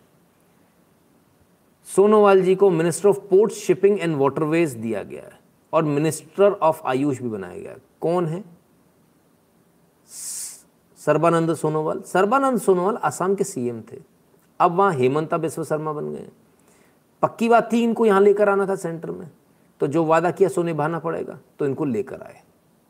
Mukhtar Abbas Naqvi minister of minority affairs Virendra Kumar minister of social justice Giriraj Singh minister of rural development and minister of Panchayati Raj. ये पहले नरेंद्र सिंह तोमर, कृषि मंत्री के पास department था, जो अब इनको दे दिया गया। सबसे बड़ा नाम जिसके बारे में लोग बार बार पूछ रहे हैं, Jyotiraditya Scindia, minister of civil aviation. आखिर इनको कैबिनेट मिनिस्टर सीधे क्यों बना दिया गया? ठीक, अच्छी बात। सीधी सीधी बात करूँ, बिना लाग लपेट के करूँ, एकदम क्लियर बात करूँ या फिर घुमा घुमा के करूँ। सीधी बात करता हूँ, हम सीधी बात करते हैं। मध्य प्रदेश में भाजपा को सरकार अगर भाजपा की बनी तो ज्योतिरादित्य सिंधिया की वजह से बनी। ज्योतिरादित्य सिंधिया जब वहाँ से कांग्रेस से अनबन हुई, तब वो टूट कर भाजपा के साथ आए। जब भाजपा के साथ आए, उसी समय डील हो गई थी कि आपको हम I use this word again deal हो गई थी कि आपको हम कैबिनेट मिनिस्टर बनाएँगे। ये बात हमने आपको बहुत पहले उसी समय बना, बता दी थी। उसी समय कैबिनेट मिनिस्टर बनेंगे बनेंगे और बनेंगे। क्योंकि बीजेपी वो पार्टी है जो वादा करके बेईमानी नहीं करती है। डील और भी थी कि आपके जो मंत्री वहाँ से रिज़ाइन कर कर आएँगे, उनको हम राज्य में भी मंत्री बनाएँगे, वो चुनाव भी लड़वाएँगे, उनको जितवाएँगे भी, चुनाव लड़वाए, जितवाए, जितने जीते, जो जो उनके कोटे के जितने मंत्री थे, वो वापस मंत्री भी बनाए। तो जो वादा किया वो निभाना पड़ेगा। वादा किया है आपने। नहीं करते, कोई बात नहीं नहीं ज़रूरत थी तो मध्य प्रदेश में आज आपकी सरकार नहीं होती। किसने कहा था? अच्छा लग रहा था तब तो। कि मध्य प्रदेश में सरकार बन रही तो सरकार बन रही तो यार अगला आदमी आ रहा तो उसको वेलकम नहीं करोगे क्या? ऐसे ही हो जाएगा सब फ्री में। ऐसा होता है क्या? हाँ? घर में बहू आती है तो उसको भी गहने चढ़ाने पड़ते हैं बाबूजी। फ्री में कुछ नहीं होता, है ना? ठीक है? योगी जी को जितना गंभीर लिया था, अब देख लो। कितने गंभीर लिया था? योगी जी को किसने गंभीर लिया था आप देख लो। हाँ रॉकी पटेल एब्सोल्युटली अभी बहुत सारी और बातों पे आने वाला हूँ। बहुत सारी। मोहन जी कहते हैं change is the only thing which is constant in the world absolutely Mohan ji, क्या शानदार कोट दिया आपने। Change is the only thing which is constant अब सरकार से उम्मीदें बड़ी है अच्छा काम किया है। हाँ बिल्कुल ए के जी, सरकार से उम्मीदें बड़ी हैं, आगे भी और अच्छा काम होगा। तो सिंधिया को क्यों लेकर आए? ज्योतिरादित्य सिंधिया को क्यों लेकर आए? क्योंकि पहले से तय था, पहले तय हो चुका था, उसके बाद ही तो वो आए। वो अगला आदमी पागल है, अपने तेईस चौबीस विधायकों को रिज़ाइन करके लेगा उसमें से भी चार पाँच मंत्री थे उनके। मतलब मंत्री भी रिज़ाइन करके आ रहे उनका, उनके येड़े हो गए। मतलब उनको आप में इतने लाल दिख रहे हैं। अरे भैया, आप राष्ट्रभक्त हो और आप भी नहीं रिज़ाइन करोगे। ये जो छियालीस सौ लोग बैठे हुए हैं ना, आप में से भी कोई रिज़ाइन नहीं करेगा। करेगा कोई? मिली हुई कुर्सी छोड़ देगा क्या? नहीं छोड़ेगा। तो जब छोड़ा तो आपने वादा किया कि भाई, जो नुकसान आपका वहाँ हो रहा, उसको हम यहाँ कंपनसेट करेंगे। तब ना आदमी आएगा। तो आए तो अब आप कंपनसेट नहीं करोगे क्या? बेईमानी कर जाओगे क्या? तो आपने वादा किया, इसके लिए उनको यहाँ देना पड़ेगा। हम्म? ठीक है? तो इसलिए दिया गया। हाँ सवाल ये उठता है, मंत्रालय कौन सा मिलेगा? ये एक बहुत बड़ा सवाल था। तो हमने उस दिन भी आपसे कहा था, एकदम से बड़ा मंत्रालय नहीं मिलेगा। पहले टेस्टिंग होगी। ट्राइड एंड टेस्टेड पहले इस्तेमाल करें, फिर विश्वास करें। तो सिविल एविएशन वो डिपार्टमेंट दिया गया है, जिसमें अभी काम बहुत होना बाकी है। उड़ान स्कीम है, तमाम है, एयरपोर्ट्स बनने नहीं होने। और वहीं दूसरी तरफ़ ये बड़ा स्थिति इसलिए ख़राब है, इसलिए गंभीर है, क्योंकि एयर इंडियन, एयर इंडिया से लेकर इंडियन एयरलाइंस तक की स्थिति बड़ी ख़राब है। उसको निकालना और नए एयरपोर्ट्स बनाना, जो अभी हवाई जहाज़ कम चल रहे हैं कनेक्टिविटी जो कम है स्कीम आने के बाद भी उसकी, उस कनेक्टिविटी को बढ़ाना। यानी हर शहर से फ़्लाइट को, हर जगह से फ़्लाइट को कनेक्टिविटी देना प्रॉपर कनेक्टिविटी एक ये नहीं कि हफ़्ते में एक चल गई हाँ हाँ मंत्री जी ने चला दिया चला दिया चला दिया। ये बेवकूफ़ी नहीं चाहिए। मोदी जी बेवकूफ़ी करने वाले लोग नहीं है। एडवर्टीजमेंट वाले प्रधानमंत्री नहीं है मोदी जी। वैक्सीन लगवाई? वो वाले नहीं है। समझ रहे हो आप? वैक्सीन भेजते हो शांति से पीछे बैठे रहते हैं। मोदी जी को काम चाहिए। तो काम कैसा चाहिए? एयरपोर्ट्स कितने डेवलप हो गए और उसके बाद कितनी फ़्लाइट शुरू हो गई। लोगों ने आना जाना शुरू किया कि नहीं किया? एक शहर से दिल्ली, मुंबई, कलकत्ता, मद्रास की चार जगह की फ़्लाइट है या नहीं है देश के अलग अलग कोने की? ये चीज़ें चालू करने के लिए ज्योतिराज सिंधिया को लाया गया। ज्योतिराज सिंधिया को क्यों लाया गया? क्योंकि इनके फादर के भी कॉरपोरेट से बहुत अच्छे रिलेशन थे, इनके भी कॉरपोरेट से बहुत अच्छे रिलेशन रहे हैं, अभी भी हैं। तो ये कॉरपोरेट्स को ला सकते हैं, रिझा सकते हैं, उनका इन्वेस्टमेंट करा सकते हैं और इसके, न सिर्फ़ एयरपोर्ट्स का डेवलपमेंट बल्कि इन तमाम सारी चीज़ों को आगे बढ़ा सकते हैं, जो हमने आपसे बोला ना फ़्लाइट की कनेक्टिविटी हो तो सिर्फ़ इसलिए नहीं कि वादा ही किया तो लाना है, वादा किया, लाना है तो किधर लाना है? कौन सा मंत्रालय देना है? तो वो मंत्रालय भी बड़ी सोच समझ के दिया गया है। Scindia will have a big sway over Air India disinvestment. बिल्कुल बिल्कुल एब्सोल्युटली ठीक है ना? तो ज़रा इसको समझें और आगे चलते। और कौन कौन है? रामचंद्र प्रसाद जी, इनको मिनिस्टर ऑफ़ स्टील है। अश्वनी वैष्णव नए आए हैं। Minister of railways minister of communication and minister of electronics and information technology अरे बाप रे बाप। रेल के बारे में लोग सोच रहे थे, ज्योतिराज सिंधिया को मिलेगा। मेरी दोपहर में जब बात हो रही थी लोग, मैंने कहा, रेल नहीं देंगे। रेल नहीं देंगे। रेल बहुत बड़ा डिपार्टमेंट है। अश्वनी वैष्णव पर यह दांव खेला गया है। रेल किसके पास था? पीयूष गोयल जी जो सबसे ऊपर है। अश्वनी वैष्णव को दिया गया। बहुत बड़ी ज़िम्मेदारी इनको मिल गई है। थर्ड लाइन प्रोजेक्ट पड़ा हुआ है फ्रेट कॉरिडोर पड़ा हुआ है, सब बन रहे हैं, चल रहे हैं, सबको चालू करना रेलवे घाटे में इस समय चल रही है। घाटे से वापस लाना है रेलवे को अपने पैरों पर दोबारा से खड़ा करना और पूरा लेकर जाना है। और साथ ही साथ दो डिपार्टमेंट और में मिनिस्टर ऑफ़ कम्युनिकेशंस और minister of electronic and information technology. अभी मैंने उस दिन बताया था, तीन लाख साठ हज़ार गाँव तक, पंचायतों तक फाइबर ऑप्टिक पहुँच गई है। बहुत बड़ा काम है मिनिस्टर ऑफ़ कम्युनिकेशंस का। ये इतना आसान नहीं है। और minister of electronic and information technology. तो इतने सारे, यानी वो जो ट्विटर वाला जो है ना, वो इनको मिला है। है ना? वो ट्विटर वाला खेल भी यही करेंगे, अश्विनी, वैष्णव जी। तो भैया इतने सारे इनको डिपार्टमेंट और मिनिस्टर ऑफ़ रेलवेज बनाया गया। यानी कि एक बात तो पक्की है अश्विनी वैष्णव जी कुछ कुछ तो खास आदमी हैं। कुछ तो इनके अंदर देखा गया हो जिनके ऊपर इतना विश्वास किया गया। पूरी की पूरी नई टीम है। ठीक है? आप देखिए रोड में ऑलरेडी बहुत अच्छा काम हो रहा है बेहतरीन काम हो रहा है। रोड में और आपका जो आ, नदियों को जो जोड़ने वाला नदियों में जो नाव चलाकर काम करना है वाटरवेज इनलैंड वाटरवेज शानदार काम हो रहा है दोनों में वहाँ नहीं छेड़ा। रेलवेज में ऑलरेडी अच्छा काम हो रहा था, और बेहतर करने के लिए लेकर आए। नागरिक उड्डयन मंत्री सिविल एविएशन में ज्योतिराज सिंधिया को लेकर आए। बहुत कुछ बदलाव होना है, बहुत कुछ जल्दी अच्छे आगे चलेगा। अश्विनी जी ने जय जगन्नाथ बोल के धन्यवाद दिया। अच्छा है, ये पढ़े लिखे धार्मिक हैं। देखिए, आने वाला समय धार्मिक का ही है, जो धार्मिक नहीं है और जो उल्टे सीधे चीज़ों में वो अपनी नमस्ते समझ ले। मैंने आपको पहले भी बताया, मोदी एकमात्र ऐसे प्रधानमंत्री हैं जो कोई अगर मुँह में कुछ चबा रहा हो ना तो मुँह खुलवा लेते हैं। किसी प्रधानमंत्री से, किसी कैबिनेट मिनिस्टर का मुँह खुलवाने की आप सोच भी नहीं सकते, कल्पना भी नहीं कर सकते, लेकिन मोदी जी उनमें से हैं। अगर उनको पान खाता, आप आप खुद देखिएगा, मैं नहीं कहता हूँ। जो लोग जाते हैं, वो इस बात की यही तस्दीक कर देंगे, जो पार्लियामेंट में पहले जाते हैं। पहले पीका हुआ मिलता था। आज मिलता है, कहीं नहीं मिलेगा आपको। वो पकड़ लेते हैं, सामने से कोई निकल रहा है तो उसको पकड़ लेते हैं ज़रा उधर क्या खा रहे हो? कैंटीन में बैठा हुआ पिच्चे पिच्चे करने वाले लोग होते हैं ना।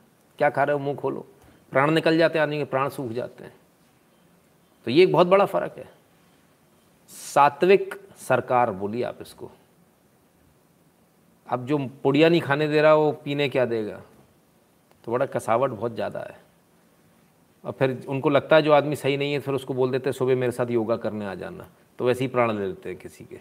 उनके साथ काम करने वाले वैसे ही बहुत लोग परेशान है। पिछली बार ही परेशान थे मेरे कज़न तो मेरे तो खुद मेरे भाई थे जिन्होंने बोला, बहुत हो गया, मैं काम नहीं कर पाऊँगा रिज़ाइन दे रहा हूँ। रिज़ाइन नहीं देने दिया था उन्होंने किसी को। तो जिन्होंने बहुत आराम से नौकरी करी थी, उनको बहुत कष्ट हुए, क्योंकि काम ज़्यादा करना पड़ा। अभी और काम करना है, क्योंकि ये बैकलॉग जो है ना सर 1947 से बैकलॉग है। जो लोग काम करते हैं, जो लोग सरकारी सेवाओं में हैं, उनको बुरा नहीं लगे क्योंकि आप वो काम कर रहे हैं जो 1947 से नहीं हो पाया। वो आज़ादी, पॉलिटिकल आज़ादी थी। आज देश को आप इकोनॉमिक आज़ादी दिला रहे हो। आज रियल मायने में एक आम आदमी को आज़ादी मिल रही है। आप इसको समझिए। इसलिए आप जो काम कर रहे हैं, बहुत अच्छा काम कर रहे हैं। आप जो रात के आठ आठ, दस दस बजे आते हैं, मुझे मालूम है, सुबह आठ बजे जो आप लोग ऑफ़िस भागते हैं, मुझे मालूम है। ऐसा नहीं, मुझे नहीं मालूम। आपका दर्द मालूम है कि आप अपने घर को नहीं देख पा रहे हो सब कुछ, लेकिन आप देश के लिए काम कर रहे हैं। और आज नहीं तो कल किसी को तो करना है तो आप कर रहे हैं, आपका सौभाग्य है है ना? आगे बढ़ते हैं। और किस किस को मिला? पशुपति कुमार पशुपति कुमार पारस। ये वो नाम है जिसके लिए जो हनुमान है, यानी जो उनके लड़के हैं, नाम भूल गया उनका। ये मैं फेशे भूल गया। क्यों भूला? नहीं लाइक तो अभी भी गड़बड़ है बाबा, इसलिए भूल गया। तो पासवान जी के जो, चिराग पासवान जी ने इनके लिए स्पष्ट रूप से कहा था, इनको मत लेना। लेकिन इनको लिया गया minister of food processing industries इनको दिया गया है। ठीक है? इनको भी लिया गया। हुँ?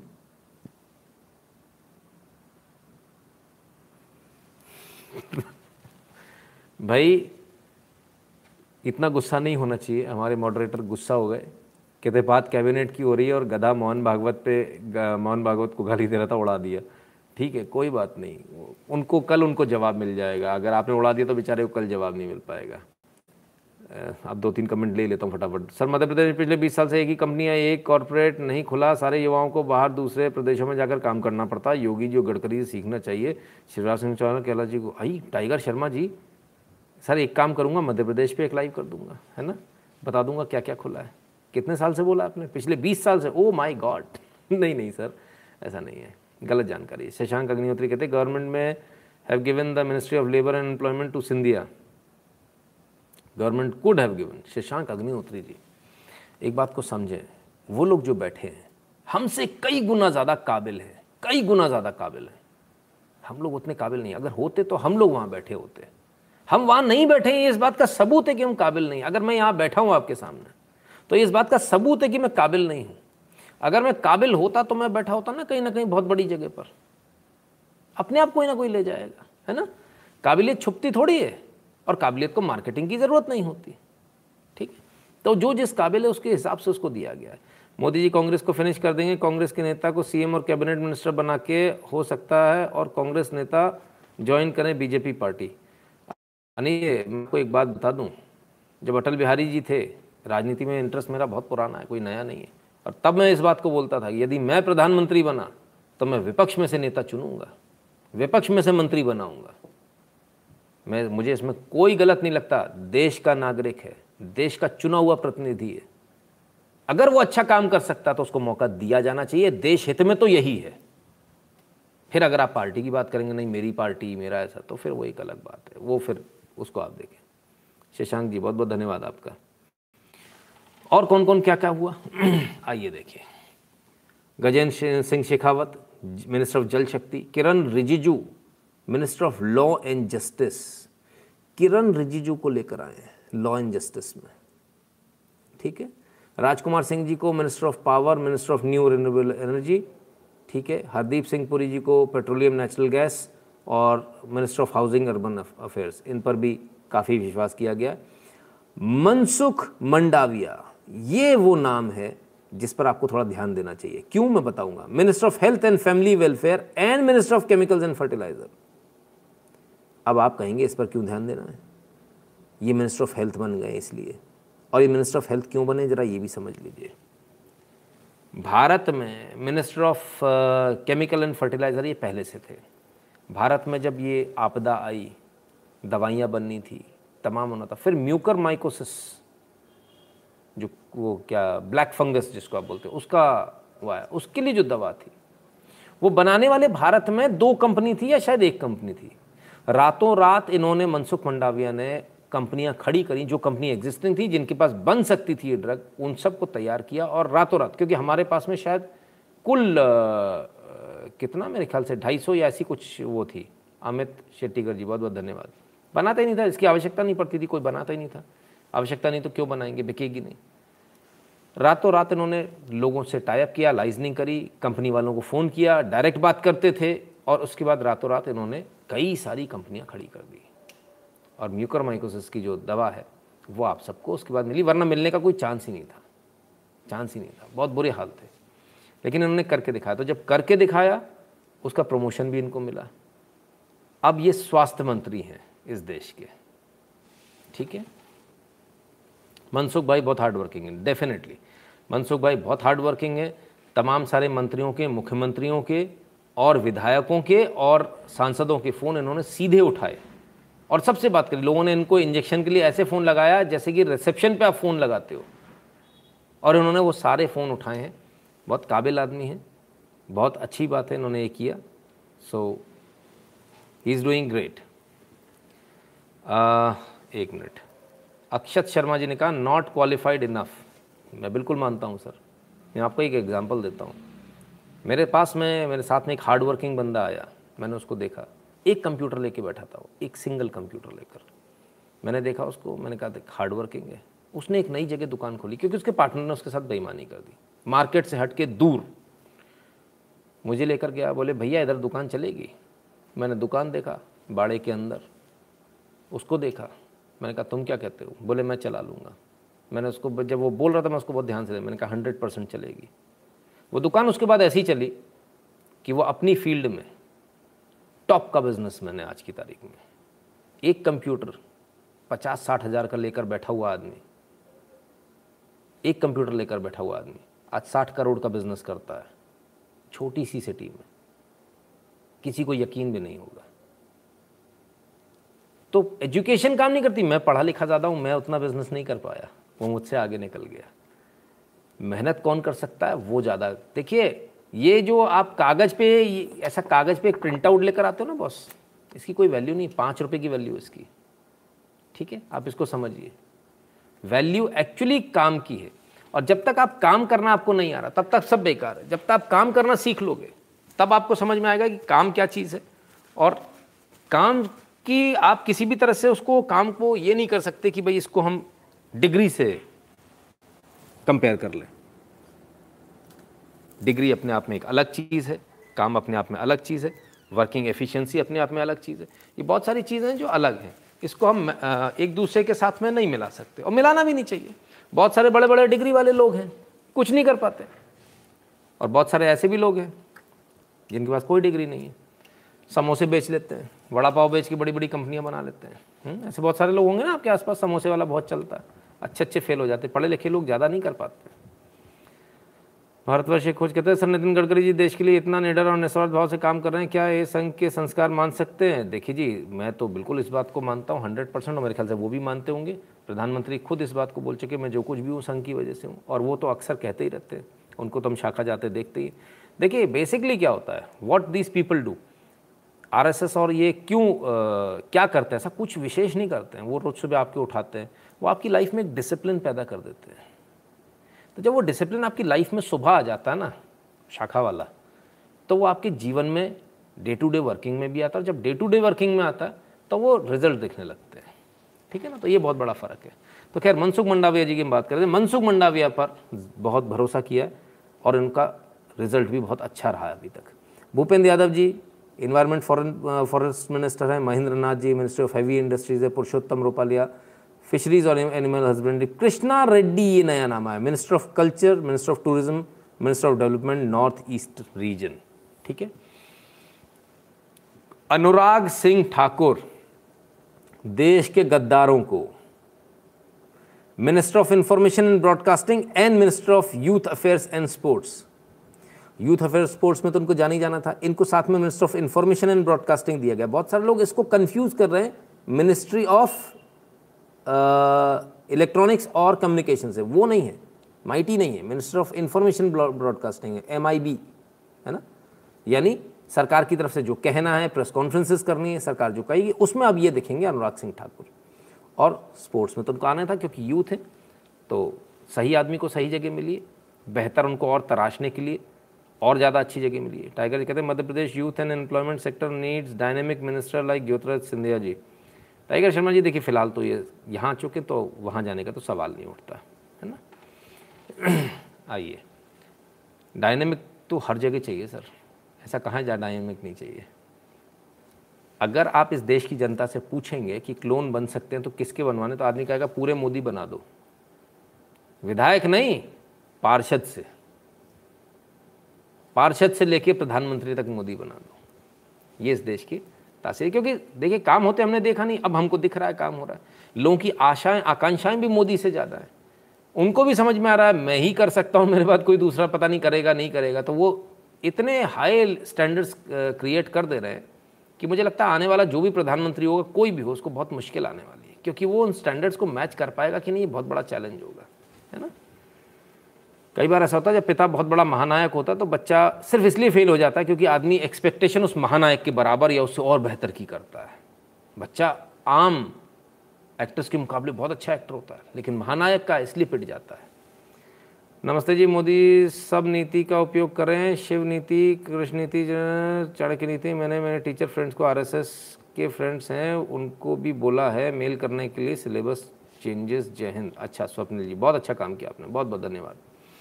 चलिए, आगे चलते हैं। Rao Inderjit Singh minister of state independent charge अब ये इंडिपेंडेंट चार्ज वाले मिनिस्टर आ गए हैं। Statistics programme implementation minister of state independent charge for ministry and planning corporate affairs Inderjit, Jitendra Singh ji को तमाम सारे डिपार्टमेंट मिले। हम थोड़ा जल्दी आगे बढ़ते हैं ना। जो मेन मेन होंगे, हम उस पर रुकते हैं आकर। कौन कौन किस किस पर, कहाँ से आया हम्म? ठीक है ना? Faggan Singh Kulaste minister of state ministry of steel ministry of rural development ठीक है? प्रहलाद सिंह पटेल जल शक्ति मिला है इनको और ministry of food processing industry ठीक है? मिनिस्टर ऑफ़ स्टेट में है, ये सारे मिनिस्टर ऑफ़ स्टेट है ना? राज्य मंत्री, केंद्रीय राज्य मंत्री, ठीक है? दो तरह के मंत्री होते हैं, एक केंद्रीय मंत्री होते हैं फुल फ्लेजेड केंद्र का काम देखते हैं। केंद्र का ही मंत्री एक और होता है, जो एक राज्य के लिए होता है, ठीक है? वो मेन मंत्री को असिस्ट करते हैं। ऐसे समझ लीजिए। जैसे मान लीजिए कि स्वास्थ्य मंत्री है तो वो पूरे देश का है। पूरे देश में जो इम्प्लीमेंटेशन होना है, वो स्वास्थ्य मंत्री देख रहा है। उसके नीचे मध्य प्रदेश में इम्प्लीमेंटेशन इम्प्लीमेंटेशन अच्छा हो रहा है कि नहीं हो रहा है? उत्तर प्रदेश में अच्छा हो रहा है कि नहीं हो रहा है? तो केंद्रीय राज्य मंत्री होते हैं। ठीक है ना? वो सारे छोटी छोटी छोटी छोटी चीज़ों को देखते हैं। केंद्रीय राज्य मंत्री अलग है, केंद्रीय मंत्री अलग है right don't get confuse into it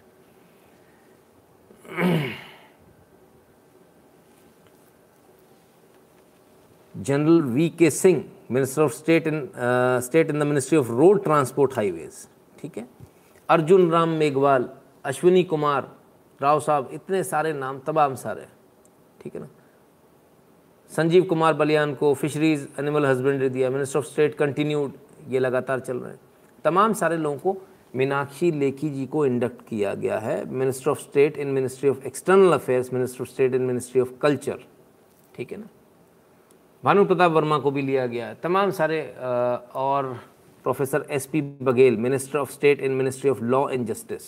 ये मैं आपको नाम इसलिए दिखा रहा हूँ ताकि आपको थोड़ी देर बाद जो एनालिसिस करूँगा वो समझ में आए, ठीक है?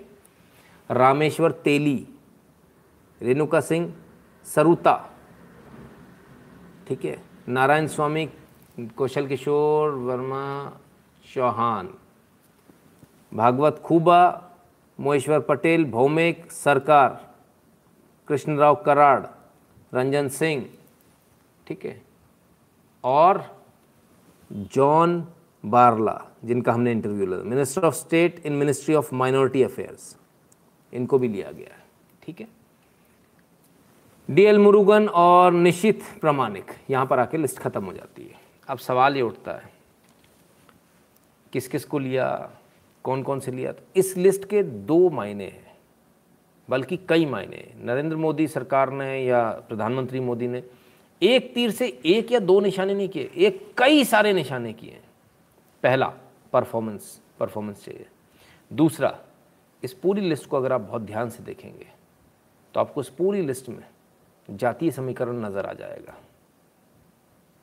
यानी लोगों को इंडक्ट भी किया है, जातीय समीकरण भी है। परेशान है विपक्ष, उसको समझ में नहीं आ रहा। करें तो करें क्या? क्योंकि इससे इतने सारे लोग एक साथ इफ़ेक्ट हो रहे हैं। कई सारे चुनाव भी इससे इफ़ेक्ट होने वाले हैं। तो बहुत सारे लोग सोच रहे होंगे कि ज़रूरत क्या थी हटाने की और लाने की। तो कई बार राजनीतिक ज़रूरत भी होती है और परफॉर्मेंस की ज़रूरत तो है ही है। एक सबसे बड़ी बात जो है, वो ये है। और ये कौन है? आहा इनको दिया गया है, गृह मंत्रालय तो था ही। अब एक नया मंत्रालय बना है, मिनिस्टर ऑफ़ कोऑपरेशन। और इनको मिनिस्टर ऑफ़ कोऑपरेशन बनाया। अरे बाबा रे बाबा, इनकी शक्ल देख के अच्छा अच्छा कोऑपरेट करना लगता है। ये तो वो वाला है ना। ये कहानियाँ। इसको लेकर आ रहे कोऑपरेट नहीं कर रहा, इसको लेकर आ कोपचे में पेना, इसको लेकर आ इधर लेकर आ तो भाई अच्छा अच्छा कॉपरेट करेगा यहाँ तो। मतलब मिनिस्टर ऑफ़ कॉपरेशन भी ऐसे भारी भरकम आदमी को बनाया है कि मैंने आदमी के देख के दम निकल जाए, वो वो देखते बोले बोले, भाई साहब कॉपरेट कर तो रहा हूँ। बताओ क्या कॉपरेट करना है? तो खैर, ये तो एक मज़ाक की बात हुई, लेकिन minister of cooperation Amit Shah ji को बनाया गया। बहुत बड़ी डॉक्टर अमित शाह हाँ अच्छे अच्छे का इलाज कर देते इसमें कोई दो राय नहीं है। साइंस एंड टेक्नोलॉजी प्रधानमंत्री मोदी ने अपने पास रखा है। ये किसी को नहीं दिया है। ये एक बड़ी खबर। ठीक है ना? और इसके अलावा शपथ ग्रहण हो गई साहब। सारे लोग आ गए, ठीक है, सब बैठे हैं। कुछ खड़े भी हैं, कुछ बैठे हैं। कुछ ने खड़े होना पसंद किया, लेकिन प्रधानमंत्री मोदी के पास रहना पसंद किया। कुछ ने बैठना पसंद किया, लेकिन काफ़ी दूर चले गए। लेकिन खैर, इससे कोई अंदाज़ा ना लगाया जाए। जो यूथ है, जो यंग है, उनको इधर किया गया और सबको बाकी इधर लाया गया। बड़ा ही शानदार फ़ोटो। मतलब ये देखिए क्या ज़बरदस्त है भाई, भारत में राष्ट्रपति भवन वगैरह ओ हो हो, गजब है। और ये ये ये ये ये ये ये ये बीच में खड़ी है ये। ये मातृशक्ति बीच में खड़ी है। आइए। तो जो आज की जो अच्छी तस्वीर है, उस तस्वीर को आपको दिखाएँ। इस तस्वीर को देखिए। क्या बात है। कुछ समझ में आया? ये नई मंत्री हैं, जो नई मंत्री चुनी गई है, वो है ये। इन सारी नई मंत्रियों को ध्यान से देखिए। कुछ समझ में आया? नहीं आया? मैं बताता हूँ। इनमें से एक भी लटके झटके वाली नहीं दिख रही भाई। सब सीधी सादी दिख रही है। ज़रा देखिए। मंगलसूत्र भी बाहर है, सारी की सारी। ये इनको देखिए। इनको देखिए सब काम करने वाले लोग हैं सब काम करने वाले लोग हैं। कोई वो लिपस्टिक पाउडर वाले लोग नहीं हैं ठीक है ना? सारे काम करने वाले लोग हैं ठीक है ना? तो ये है भारत के नए मंत्री महिलाओं में जो मंत्री है ना? ठीक है ना? सो so, ये भी एक चीज़ है। हुँ? ये तस्वीर सबसे सुंदर तस्वीर। अब इस पूरे मंत्रिमंडल में एक चीज़ आपको बताऊँ। तो वो क्या क्या है? वो ये है। इस पूरे मंत्री, अब जो मंत्रिमंडल बन चुका है मोदी जी का, उसमें तेरह वकील है थर्टीन लॉयर्स किसी ने बोला पढ़े लिखे लोग नहीं हैं। ऐसे भी आरोप लग रहे हैं। तेरह लॉयर हैं थर्टीन लॉयर्स सुप्रीम कोर्ट के। ठीक? छह डॉक्टर हैं। सिक्स डॉक्टर्स ये इस मंत्रिमंडल को आप बाकी मंत्रिमंडलों से कंपेयर करके कल मेरे मुँह पे मार देना। पर अभी जो मैं कंपेयर करा रहा हूँ, उसको जो कंपेयर कर लें। तेरह लॉयर छह डॉक्टर ठीक है? हम्म? पाँच इंजीनियर हैं। सात सिविल सर्वेंट्स हैं जो आईएएस थे। सात पीएचडी हैं। तीन एमबीए हैं। अड़सठ ग्रेजुएट हैं। किसी और सरकार से कंपेयर कर लीजिएगा मुझे भी बता दीजिएगा। मैं इंतज़ार करूँगा। और इसके बावजूद इसके बावजूद सात्विक सरकार है। ठीक है? चलिए। पीएम मोदी कैबिनेट रिशफल के पाँच बड़े सरप्राइज़। आज सब सरप्राइज़ रहे। सब हैरान परेशान रहे। गजब हो गया। क्या सरप्राइज़ है? आइए जरा देखें। पहला सरप्राइज़। हर्षवर्धन, रविशंकर प्रसाद समेत अन्य का इस्तीफा। ये पहला सरप्राइज़ था। डेफिनेटली ये बहुत बड़ा सरप्राइज़ था। हमारे लिए भी सरप्राइज़ था। इसमें कोई दो राय नहीं है। ज्योतिराज सिंधिया की एंट्री ये बिल्कुल भी सरप्राइज़ नहीं था। जिस दिन ये भाजपा में आए थे, उसी दिन से मैं कह रहा था, कैबिनेट मंत्री बनेंगे, कैबिनेट की बात हो गई है, इन्हें वादा किया गया है। चिराग के गुस्से के बीच पशुपति पारस को शामिल करना, ये भी काफ़ी क्लियर था कि करेंगे शामिल। कई को मिला प्रमोशन डेफिनेटली प्रमोशन भी मिला जिसमें अनुराग हर, हरदीप सिंह पुरी है अनुराग ठाकुर है कृष्ण रेड्डी हैं है ना तमाम सारे लोग हैं। और सर्बानंद सोनोवाल को शामिल करना असम के सीएम थे पद छोड़ा था तो उनको भी आगे लाना था। Neela Trivedi ji Jai Siya Ram ji. I am so hopeful and happy with this cabinet reshuffle बिल्कुल रोप लोक मुद्रा शर्मा जी बिल्कुल इसमें कोई दो राय नहीं है। बहुत शानदार कैबिनेट का रिशफल हुआ बहुत शानदार लोग इसमें आए और जिस प्रकार से महिलाओं का जो इसमें इंडक्शन हुआ है और जिस प्रकार से मैं समझता हूँ उनको काम करने का एक बहुत बेहतरीन मौका मिला है। यहाँ अगर ये लोग अच्छा काम करेंगे तो बाकियों के लिए रास्ते खुलेंगे। तो ये बहुत आवश्यक है ये सिर्फ़ अपने आप को ना सोचें ये भी सोचें कि इसके और दूरगामी परिणाम होने इतने सारे समय से मैं राजनीति देख रहा हूँ। मुझे लगता है 1996, 95 के आसपास से। मुझे अभी तक ध्यान नहीं है इतना बड़ा फेरबदल इतना बड़ा फेरबदल किसी ने किया हो, जो आज हुआ है। क्योंकि आज हम एक ही मुद्दे को इसलिए ले रहे हैं क्योंकि बहुत बड़ा मुद्दा है? हम्म? उससे भी बड़ी बात, फेरबदल हुआ। जो थे उन, वो हटे, पीछे हटे, उन्होंने इस्तीफा दिया। मुँह फुला कर नहीं दिया, खुशी खुशी दिया। जब शपथ ग्रहण नए का हो रहा था, तब वो वहाँ मौजूद थे। वो उन्होंने भी बधाई दी। सब बड़ी खुशी खुशी हुआ। ऐसा लगा जैसे पूरा परिवार हो। तो ये बड़ा एक अच्छा लगता है। टीम इंडिया जो कहते हैं ना, नई भावना के साथ में, टीम इंडिया की जो भावना है ना, वो देखती है नई टीम इंडिया है। तो ये भारत बदल रहा है। लेकिन भारत बदल रहा है, कुछ लोगों को पसंद नहीं आ रहा, कुछ लोग गुस्सा है। आइए। Several Dalits backward caste members are being made ministers अभी मैंने आपको यही बताया था ना, रक्तपात। अरे बाबा रे बाबा, बहुत गुस्सा आज। रक्तपात बहुत गुस्सा है आज। कहते, भाई, कई दलितों को, पिछड़ों को, हैं, आपने मिनिस्टर बना दिया। अच्छा ये हम तो नहीं कह रहे। अब फिर ईवीएम हैक हो जाएगी, फिर कहेंगे ईवीएम हैक हो गई। अरे भाई, हमने कहीं कहा, किसी ने कहीं कहा, किसी अखबार ने, किसी ने नहीं कहा। बीजेपी ने कहा, नहीं कहा। सरकार ने कहा, नहीं कहा। मोदी ने कहा, नहीं कहा। किसी और मंत्री ने कहा, नहीं कहा। ये खुद से ही बता रहे हैं। देखो, तुम पिछड़ों को, दलितों को मंत्री बना रहे हो। अब ये बात तो दलित और पिछड़ों तक पहुँच जाएगी ना। तो जब पहुंचेगी तो फिर वो वोट देंगे, फिर ईवीएम हैक हो जाएगी। बड़ा, भाई, दिक्कत हो गई।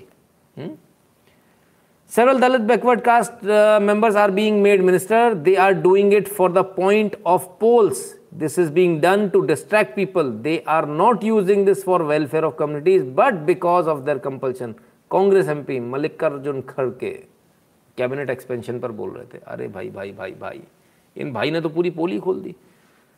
मल्लिकार्जुन जी को भैया कल मिठाई पहुँचाओ। काजू कतली एकदम बढ़िया टकाटक, बिना वर्क वाली वर्क वाली मत पहुँचाना, वो अच्छी नहीं होती है वो, है ना, गंदे तरह से बनती है। बिना वर्क वाली, इनको कल मेरी तरफ़ से, भाई, कोई पहुँचा दो यार प्लीज़ मतलब इतना अच्छा प्रमोशन करोगे सर आप, इतना अच्छा प्रमोशन करोगे आप बीजेपी का। आप बता दोगे लोगों को कि इन्होंने बैकवर्ड क्लास इसके लिए, उसके लिए। इतना काम कर रहे मंत्री बना दिया। आपने नहीं बनाए थे? ओहो हो मोदी जी ने बना दिया। और सरदार जी को भी बना दिया मोदी जी ने मंत्री। अरे रे रे रे रे रे रे रे। तो मोदी तो सरदारों का बुरा चाह रहा था। सिखों का बुरा चाह रहा था। ये कैसे हो गया? मंत्री बना दिया। अच्छा अच्छा। तो बड़ी दिक्कत वाला काम हो गया भाई। क्या करें? बड़ी आफत है। अब बात करेंगे, जब कांग्रेस की बात हो रही तो राहुल गांधी की। राहुल गांधी जी को बैकडोर एंट्री मिली है। राहुल गांधी जी को मंत्रालय दिया गया है। राहुल गांधी जी मंत्रालय चुपचाप ले गए और मोदी जी ने उनको चुपचाप मंत्रालय दे दिया। ये दोनों की सेटिंग है, मोदी जी की और राहुल गांधी की। और उनको बेहतरीन मंत्रालय दिया गया और वो है एंटरटेनमेंट मिनिस्टर का। वो पिछली बार भी एंटरटेन करते आए थे, इस बार भी एंटरटेन करेंगे। हमें ऐसी उम्मीद है। लेकिन ऐसे जब मल्लिकार्जुन खड़गे जैसे लोग आ जाते हैं तो उनकी कुर्सी हिलाने का कोशिश करते हैं एंटरटेनमेंट में तो कम से कम ऐसा ना करें। तो राहुल गांधी जी इस मंत्रिमंडल में भी एंटरटेनमेंट मिनिस्टर रहेंगे। हम एंटरटेनमेंट सदन के अंदर देखते रहेंगे। उम्मीद है एंटरटेनमेंट में कहीं कोई कमी नहीं होगी। पूरी मेहनत करेंगे वो, बाकियों की तरह। सरकार अपनी जगह मेहनत करेगी, वो भी अपनी जगह मेहनत करेंगे और इस देश को बेहतरीन एंटरटेनमेंट देंगे। जिस तरह से लोग इस समय लोटपोट हो रहे हैं, उसी समय, उस समय भी लोटपोट होंगे। मोदी जी, ये जो आपकी सेटिंग है राहुल गांधी के साथ में, कांग्रेस के साथ में, ये आज मैंने एक्सपोज कर दी है दिस हैज़ बीन एक्सपोज तो यहाँ तो पकड़े गए मोदी जी और पूरी चालाकी धरी रह गई इनकी। तो भाई, ये बात तो गलत है। तो सिर्फ़ मैं नहीं हूँ जो ऐसे मज़े ले रहा है। बहुत सारे लोग हैं मज़े लेने वाले। आइए, आपको दिखाता हूँ। एक एक दिखाता हूँ। इस मतलब ये बनाने वाले मीम्स बनाने वाले भी लोग भी कमाल के हैं। ज़रा सुनिएगा। सबको अपना अपना काम समझ में आ गया ना? जी जी पप्पू बोल रहा था तू बैक बेंचर है अभी ओपनिंग करने भी जाए शतक मार के आना। जा। जी मोदी जी खाना वाना खा के जाइए बहन। जी मोदी जी। वो स्वामी अंदर घुसने की कोशिश कर रहा था मीटिंग में। इसी रास्ते से बाहर निकलवा दिया। इसी रास्ते से? हाँ हाँ। नमस्ते मोदी यार तेरी तरफ़ नहीं हाँ नमस्ते। सबको अपना अपना काम समझ में आ गया ना? जी जी पप्पू बोल रहा था तू बैक बेंचर है अभी ओपनिंग करने भी जाए शतक मार के आना। जा। जी मोदी जी खाना वाना खा के जाइए बहन। जी मोदी जी। वो स्वामी अंदर घुसने की कोशिश कर रहा था मीटिंग में। इसी रास्ते से बाहर निकलवा दिया। इसी रास्ते से? हाँ हाँ। नमस्ते मोदी यार तेरी तरफ़ हाँ नमस्ते। सबको अपना अपना काम समझ में आ गया। मतलब ऐसे भी मीम्स बन रहे हैं। मेरा हाथ जोड़कर दोनों हाथ जोड़कर निवेदन है तमाम सारे उन मंत्रियों से उन नेताओं से दिल पर ना लीजिएगा। ऐसे मीम्स बनते हैं। जनता बनाती है मज़े के लिए बनाती। है आप में से कोई भी इसको व्यक्तिगत तौर पर ना ले कि हमारा मज़ाक उड़ाया गया ऐसा बिल्कुल भी नहीं। आपका मज़ाक उड़ाने की कोई प्रयास नहीं कर रहा है। और ये इस प्रकार के मज़ाक चलते रहते हैं। आपको भी इन्जॉय करना चाहिए। कई लोग मेरे भी कई सारे मेम्स बना देते हैं। मैं देखता हूँ, मैं भी इन्जॉय करता हूँ। इस पूरे घटनाक्रम में एक बड़ा मज़ेदार काम हुआ। वो लोग, हम लोग, जो कल तक एक फ़ोन उठाकर बताते थे, कौन मंत्री बनेगा?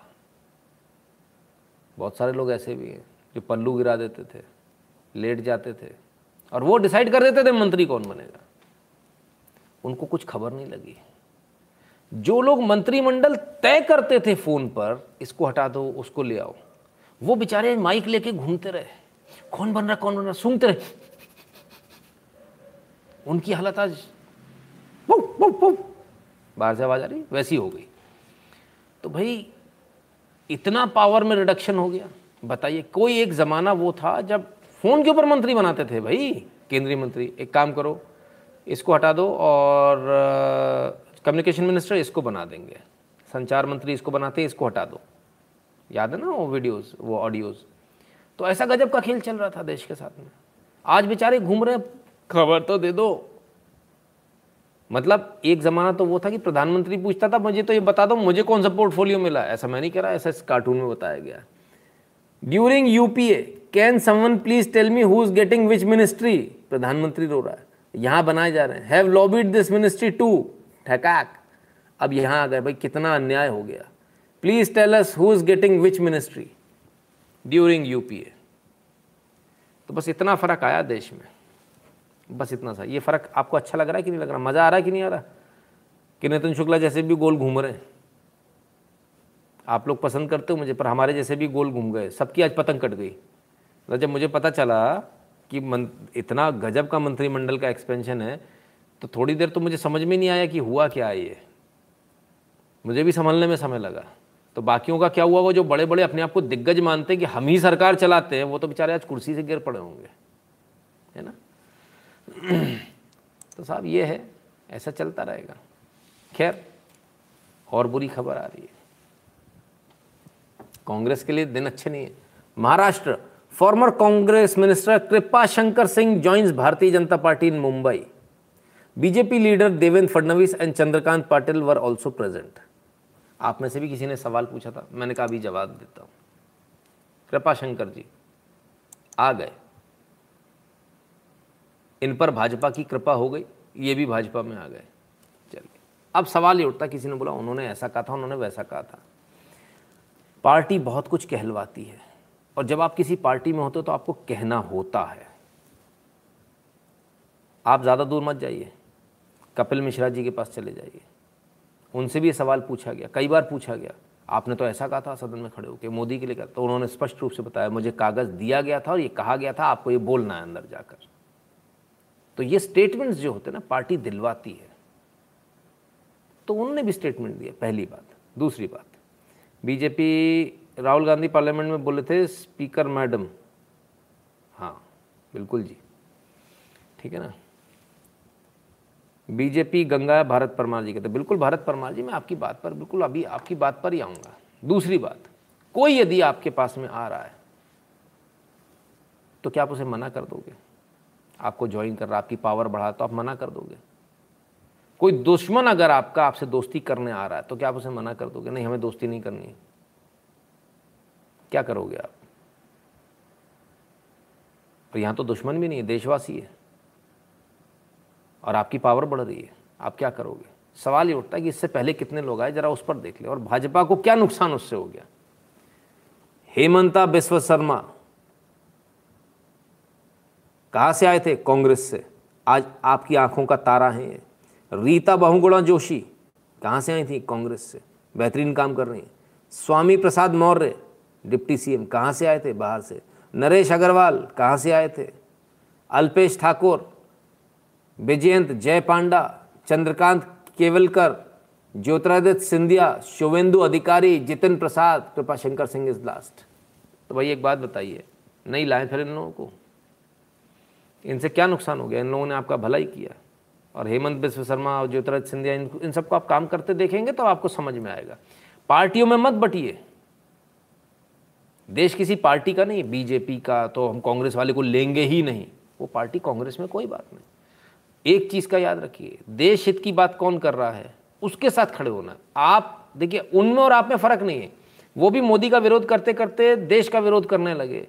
और आप भी देश विरोधियों का विरोध करते करते देश विरोधियों का विरोध करते करते देशवासियों का विरोध करने लग गए। आप हिंदू विरोधियों का विरोध करते करते हिंदुओं का विरोध करने लग गए गलती से।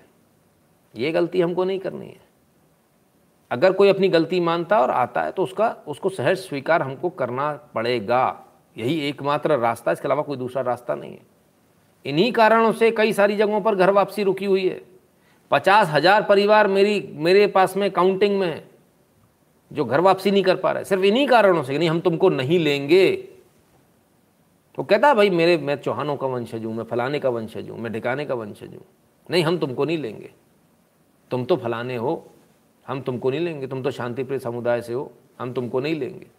वो कहता है, भाई, मेरे पूर्वज थे, मैं वापस आना चाहता हूँ, लेकिन नहीं लेंगे। जबकि इसके विपरीत, हमें करना क्या चाहिए? हमें इसके विपरीत ये करना चाहिए था, भाई, तुम आओ। स्वागत है। हमें उसको और दुकान खुलवानी चाहिए। या वो दुकान खोलता है तो उसको और ज़्यादा उसको बिज़नेस देना चाहिए। उसकी कोई बेटी है उससे शादी करके उसको घर लाना चाहिए। अगर उसके बेटा है तो भाई उसके साथ में संबंध करना चाहिए। हमको उसको प्रमोट करना चाहिए। तब ना हमारा धर्म प्रमोट होगा। पर हम क्या कर रहे हैं? हम तो गाली देके उसको भगा दे रहे हैं। फिर हम कहते हैं, वो दुश्मनी रखता है हमसे। हमारे को मारता है। तो यार दुश्मनी अगर करोगे, दुत्कारोगे तो दुश्मनी मिलेगी, है ना? प्यार तो मिलेगा नहीं। You are the news analyst news analyst I found in my life Arihant Chhajjar ji बहुत बहुत धन्यवाद अरिहंत जी। आपके इस प्यार और सम्मान के लिए बहुत बहुत धन्यवाद। तो ये आपको देखना है, क्या करना है। आप एक चीज़ बहुत अच्छी तरह समझ ले, हिंदू समाज एक चीज़ बहुत अच्छी तरह समझ ले। ये तिरस्कार की जो आपके अंदर एक टेंडेंसी है, इससे आपको बाहर आना पड़ेगा। आपको स्वीकार तो करना पड़ेगा। तब आप आगे बात करें। और अगर आप यही तिरस्कार की भावना के साथ चलना चाहते तो मुझे नहीं लगता कि कुछ हो सकता है। मुझे नहीं लगता कुछ हो सकता है। आपको लगता होगा। आप गलत फहमी में जी रहे हैं, खूब आराम से, जितना जीना जिए, कोई दिक्कत नहीं। लेकिन हो नहीं पाएगा। हो तभी पाएगा जब आप मन से, दिल से आप कहेंगे कि अगर आप आ रहे हैं तो आपका स्वागत है, आप आइए, हमारे मोहल्ले में रहिए, हम आपको दुकान खुलवाते हैं, हम आपको बिज़नेस देंगे, हम आपकी बेटी को लेंगे, आपके बेटे को बेटी भी देंगे। हम बराबर से रहेंगे, तब बात बनेगी। अगर आप ऐसे करेंगे तो फिर बहुत दिक्कत आएगी। फिर तो बहुत दिक्कत आ जाएगी, है ना? तो ये हमको थोड़ा अपने अंदर बदलाव लाना पड़ेगा, अपना हाजमा थोड़ा मज़बूत करना पड़ेगा, लोगों को स्वीकारना पड़ेगा। स्वीकारने की जो टेंडेंसी है, वो हमको लानी पड़ेगी अपने अंदर। मेरा सभी से निवेदन, बहुत सारे लोगों को मेरी बात गलत लगी होगी। उनसे हाथ जोड़ के माफ़ी चाहता हूँ, क्योंकि मैं आपको समझा नहीं पाऊँगा। लेकिन एकमात्र रास्ता तो यही है। बाकी आप देख लें, है ना? शांतनु जी कहते हैं, सर, सब धोखा पीठ पीछा बार करेगा। सर, ऐसे डरते रहेंगे तो कुछ नहीं कर पाएँगे। ऐसे डरते रहेंगे तो कुछ नहीं कर पाएँगे। रिस्क तो उठानी पड़ेगी। आज मोदी जी ने सफल किया ना, रिस्क उठाई ना। हो सकता है ये कुछ भी ना कर पाए। नए नए चेहरे, कुछ पता ही नहीं चल रहा। हो सकता है फेल हो जाए, पर रिस्क उठाई। और जब रिस्क उठाएँगे, तभी काम कर पाएँगे। रतन टाटा की एक बात को याद रखिएगा। उन्होंने एक चीज़ बोली, बोले, मैं डिसीज़न लेने में कभी लेट नहीं करता था। मैं डिसीज़न लेता था और उन्हें सही साबित करता था। आप भी डिसीज़न लीजिए और इस डिसीज़न को सही साबित कीजिए। अपने ऊपर भरोसा रखिए, दूसरे पर नहीं। अपने ऊपर भरोसा रखना। आपको दूसरे पर ज़्यादा भरोसा है, वो ऐसा कर देगा। अपने ऊपर भरोसा नहीं। ऐसा क्यों? हमें तो अपने पर भरोसा होना चाहिए। दूसरे पर थोड़ी होना चाहिए। है ना? ठीक है ना? तो थोड़ा सा इस पर भी विचार कीजिएगा। हम्म? चलिए। उत्तर प्रदेश से बड़ी खबर आ रही है। बड़ी खबर, उत्तर प्रदेश के मुख्यमंत्री योगी का बड़ा निर्णय। राम मंदिर आंदोलन के दौरान बलिदान हुए कार्य सेवक और ड्यूटी पर रहते हुए शहीद हुए पुलिस और सेना के जवानों के नाम पर किया जाएगा उत्तर प्रदेश सड़कों का नामांकन। यानी उत्तर प्रदेश सड़कों का अब जो नाम रखा जाएगा, वो कार सेवक जो बलिदान हुए, उन पर और जो ड्यूटी पर शहीद पुलिस वाले थे, उनके नाम पर रखा जाएगा। ये निर्णय कैसा लगा? योगी ने तो आज तक कुछ किया ही नहीं था। एकदम से सीएम बन गए थे नए नए थे। परफॉर्मेंस ठीक है? मज़ा आ रहा है? कौन सा गाना था वो? क्या? कल गाना क्या था? दादागिरी जो करोगे तो क्या? यूपी वाले महाराज हैं, घर बिकवा देंगे। हम्म? ठीक है? तो ठीक है ना? सही चल रही है कहानी? कोई दिक्कत तो नहीं आ रही? अब इतने सारे लोग इतना काम कर रहे हैं, उधर यूपी में, इधर, कहीं कहीं कहीं कहीं। हमें तो समझ में नहीं आता भाई कि कैसे इसको देखे। बाकी लोग भी तो काम कर रहे हैं। दिल्ली वाले काम कर रहे हैं कि नहीं? गजब कर रहे हैं आज दिल्ली वालों ने, दोनों ने बड़ा गजब काम किया। Sir I am a volunteer मेरा जन्मदिन है, मुझे विश कर दो। हाँ हैप्पी बर्थडे है जी लो जी, आ गया हैप्पी बर्थडे जी, आजकल ये कर रहे हैं। और एक नहीं कर रहा। हाँ? मतलब सन्नाटा अकेला नहीं है। भाई, झन्नाटा भी है सन्नाटे के साथ। मेरा बर्थडे है, मुझे विश कर दो। हैप्पी बर्थडे अरे भाई, काम कर ले, काम। पानी नहीं आ रहा है। पानी तो दे दे भाई दिल्ली वालों को भाई। ये बड्डे फड्डे बाद में विश कर लेना। एक तरफ़ कैबिनेट रिशफल हो ये बड्डे विश कर रहे बोले, हम बड्डे विश करेंगे। हमारा अलग स्टाइल है। कमाल के लोग हैं साहब। कमाल के लोग चलिए तो अब लोगों को लग रहा है ट्विटर पे भी एक्शन होगा, इस पर भी होगा, उस पर भी होगा। अब जो सरकार बनी है एक्शन मोड में बनी है। बिल्कुल। इसमें कोई दो राय नहीं ये जो सरकार बनी है एक्शन मोड के लिए सरकार बनी है। अब जो सरकार काम करेगी बहुत ज़बरदस्त एक्शन के साथ काम करेगी। और यहाँ रुकने का कोई काम नहीं है। हृदय शुक्ला कहते हैं, विचारधारा से मतलब है ना ब्याती से, ना पार्टी से। बिल्कुल हृदय शुक्ला जी, ये हुई ना बात। बिल्कुल, विचारधारा से मतलब होना चाहिए। तो चलिए, बाहर क्या चल रहा है? ट्विटर पर एक्शन होगा कि नहीं होगा यह हमें नहीं मालूम। लेकिन फ़िलहाल Trump sues big tech companies Donald Trump big tech company CEOs CEOs को उन पर मुकदमा कर रहे हैं, नामजद। Sues Twitter Facebook Google and immediately begins fund raising of the effort Trump ने ट्विटर फेसबुक गूगल के सीईओ यानी Jack Dorsey ouch baby mark Zuckerberg और सुंदर पिचाई को नामजद फेडरल कोर्ट ऑफ़ जस्टिस में इनके खिलाफ में लॉसूट ला रहे हैं। आपको यह सही लग रहा है कि नहीं? मुझे बिल्कुल सही लग रहा है। यदि एक आदमी किसी कंपनी का मालिक बन जाता, दूसरे आदमी की डिजिटल हत्या करना चाहता है तो उसके खिलाफ ऐसी कार्रवाई होनी चाहिए। अब देखिए कितना होता है कि नहीं। वहाँ पर भी क्योंकि लेफ़्ट का बहुत ज़्यादा जल जला है। तो वहाँ इतना कुछ हो रहा है। भारत में क्या हो रहा है? भारत के न्यायालय कुछ कर रहे हैं? भारत के न्यायालय तो बहुत कुछ कर रहे हैं। भारत में जब हो रहा तो वो बड़ा खतरनाक हो रहा है। बाबा, हम नहीं बोला। हम कुछ नहीं बोला। तुम हमारा केस नहीं सुनेगा। Mamata Banerjee fine five lakh for seeking recusal of Calcutta High Court जज फ्रॉम नंदीग्राम प्ली तुम हमारा केस नहीं सुन सकता है जज बोला, होम तुम्हारा केस सुनेगा कि नहीं सुनेगा ये होम डिसाइड करेगा, तुम पर फ़िलहाल पाँच लाख रुपए का जुर्माना लॉग आएगा उसके बाद वो अपने आप को रिक्यूज कर गए। लेकिन जुर्माना ठोक कर गए। बहुत बढ़िया। हाईकोर्ट जज imposes five lakh fine on Mamata. Recuses self from hearing Nandigram case against Suvendu ऐ तो गौर बोर हो गया और सिर्फ़ इतना नहीं, उन्होंने कहा कि आप बदनाम कर रही हो जुडिशरी को, इसलिए पाँच लाख रुपए का फाइन ठोका हमें पाँच लाख रुपए का फाइन नहीं भरेगा। अभी दीदी बहुत गुस्से में। अभी दीदी ने स्टेटमेंट भी दिया, उस पर कैबिनेट रिशफल पर। कमाल है। कमाल। चलिए साहब तो सिर्फ़ दीदी के दिन खराब नहीं है। एक और दीदी हैं, इनके भी दिन खराब है। आज इनका दिन खराब था। 5G टेक्नोलॉजी, जूही चावला की 5G केस में बड़ी मुसीबत, कोर्ट ने एक हफ़्ते का समय दिया 20 लाख जमा करने के लिए 20 लाख रुपए का जुर्माना के लिए। इन्होंने अपील दायर करी थी कि भैया मुझे 20 लाख रुपए नहीं देने। तो उसमें क्या हुआ? कोर्ट ने मना कर दिया, बोले 20 लाख देने, एक हफ़्ते में देना। फाइव मामले में जूही चावला ने नहीं भरा बीस लाख रुपए का जुर्माना, कोर्ट ने लगाई डांट दी एक हफ़्ते की मोहलत। ओहो, ये तो गड़बड़ हो गई। हम्म? जादू तेरी नज़र। गड़बड़ हो गया भाई। अरुण आर्टी कहते, Jai Shri Ram you take your take on doctor Harshvardhan resigned Arun ji देखिए जो कुछ भी किया जा रहा है, देश हित में किया जा रहा है। इसलिए किया जा रहा है ताकि और ज़्यादा बेहतर तरीके से काम हो। कहीं ना कहीं कुछ ना कुछ तो ऐसा है जो हमको नहीं मालूम, क्योंकि हम सिस्टम के अंदर बिल्कुल नहीं बैठे हुए हमें जो चीज़ लग रही है, हो सकता बाहर अंदर कुछ और हो, है ना?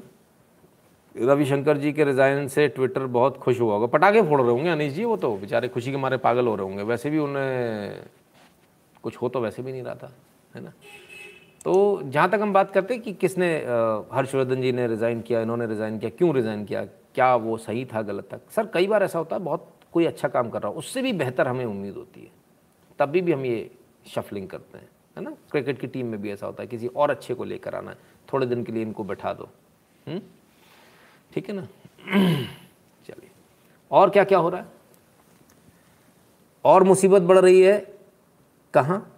राजस्थान में। CBI takes over probe into Kamlesh Prajapat encounter case Kamlesh Prajapat का एनकाउंटर हुआ था। सीबीआई अब उसकी जाँच कर रही है। आने वाले समय में राजस्थान सरकार के लिए मुसीबत बढ़ सकती है। है ना? टीना सिंधु जी कहते serve them right YouTube remove Santosh रोकटेस video today where he showed a temple visit in MP for his nephews Mundan, they are okay with waxing except but stated this video was against their policy. Oh! अरे! अरे ये तो कमाल है।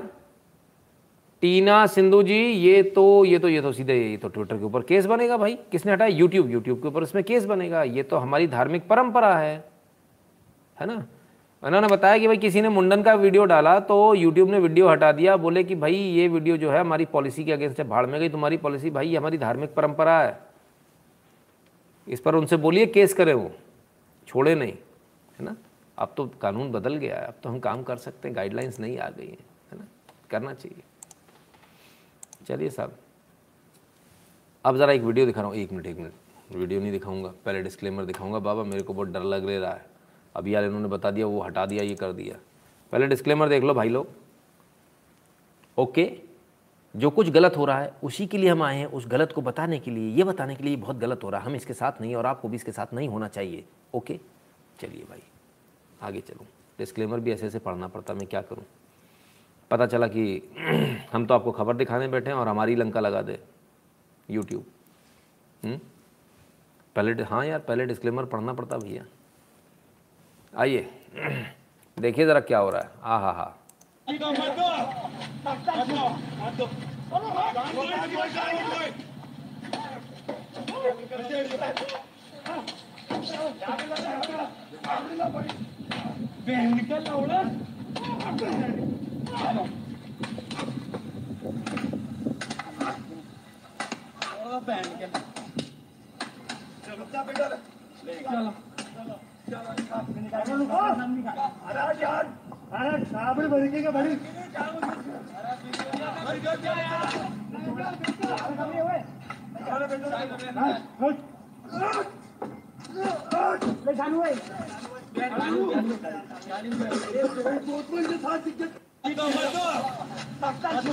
शानू भाई शानू भाई कहाँ का हो सकता है? बट ऑब्वियस है राजस्थान का। और कहाँ का होगा? राजस्थान के झालावाड़ में कृष्णा वाल्मीकि नाम का ये व्यक्ति अब इस दुनिया में नहीं है। इसे इतना मारा इतना मारा, इसके सिर पर मारा, इसके न जाने कितनी हड्डियाँ इसकी तोड़ दी। इसकी मृत्यु हो गई। अस्पताल में जब ये पहुँचे तब इनकी मृत्यु हो चुकी थी। इतना इसको मारा गया। और कृष्णा वाल्मीकि की पीट पीट कर हत्या करने वालों के नाम है कुरेशी, रईस, इमरान, अख्तर अली, इशू कुरैशी। राजस्थान। कोई जा नहीं रहा यहाँ पर। वो आ नहीं रही दीदी जो आई थी ना वहाँ पर। यूपी में कुछ हो जाता, तुरंत पहुँच जाती हैं। और भाई भी नहीं आ रहा उनका। और पगला बच्चा भी नहीं आ रहा। वो भी नहीं आ रही, कमाल है। खैर। यूपी में तांत्रिकों का जाल, इलाज के बहाने युवती को बना रहे शिकार। सामने आए दुष्कर्म के दो बड़े मामले। अच्छा जी, दो बड़े मामले सामने आ गए। तांत्रिक। अच्छा इसका मतलब तो ये तो कौन है भाई? ढूंढो इनको। नाम ढूंढे इनके। जरा देखें तांत्रिक कौन से। भाई, ये बाबा नहीं बोलते।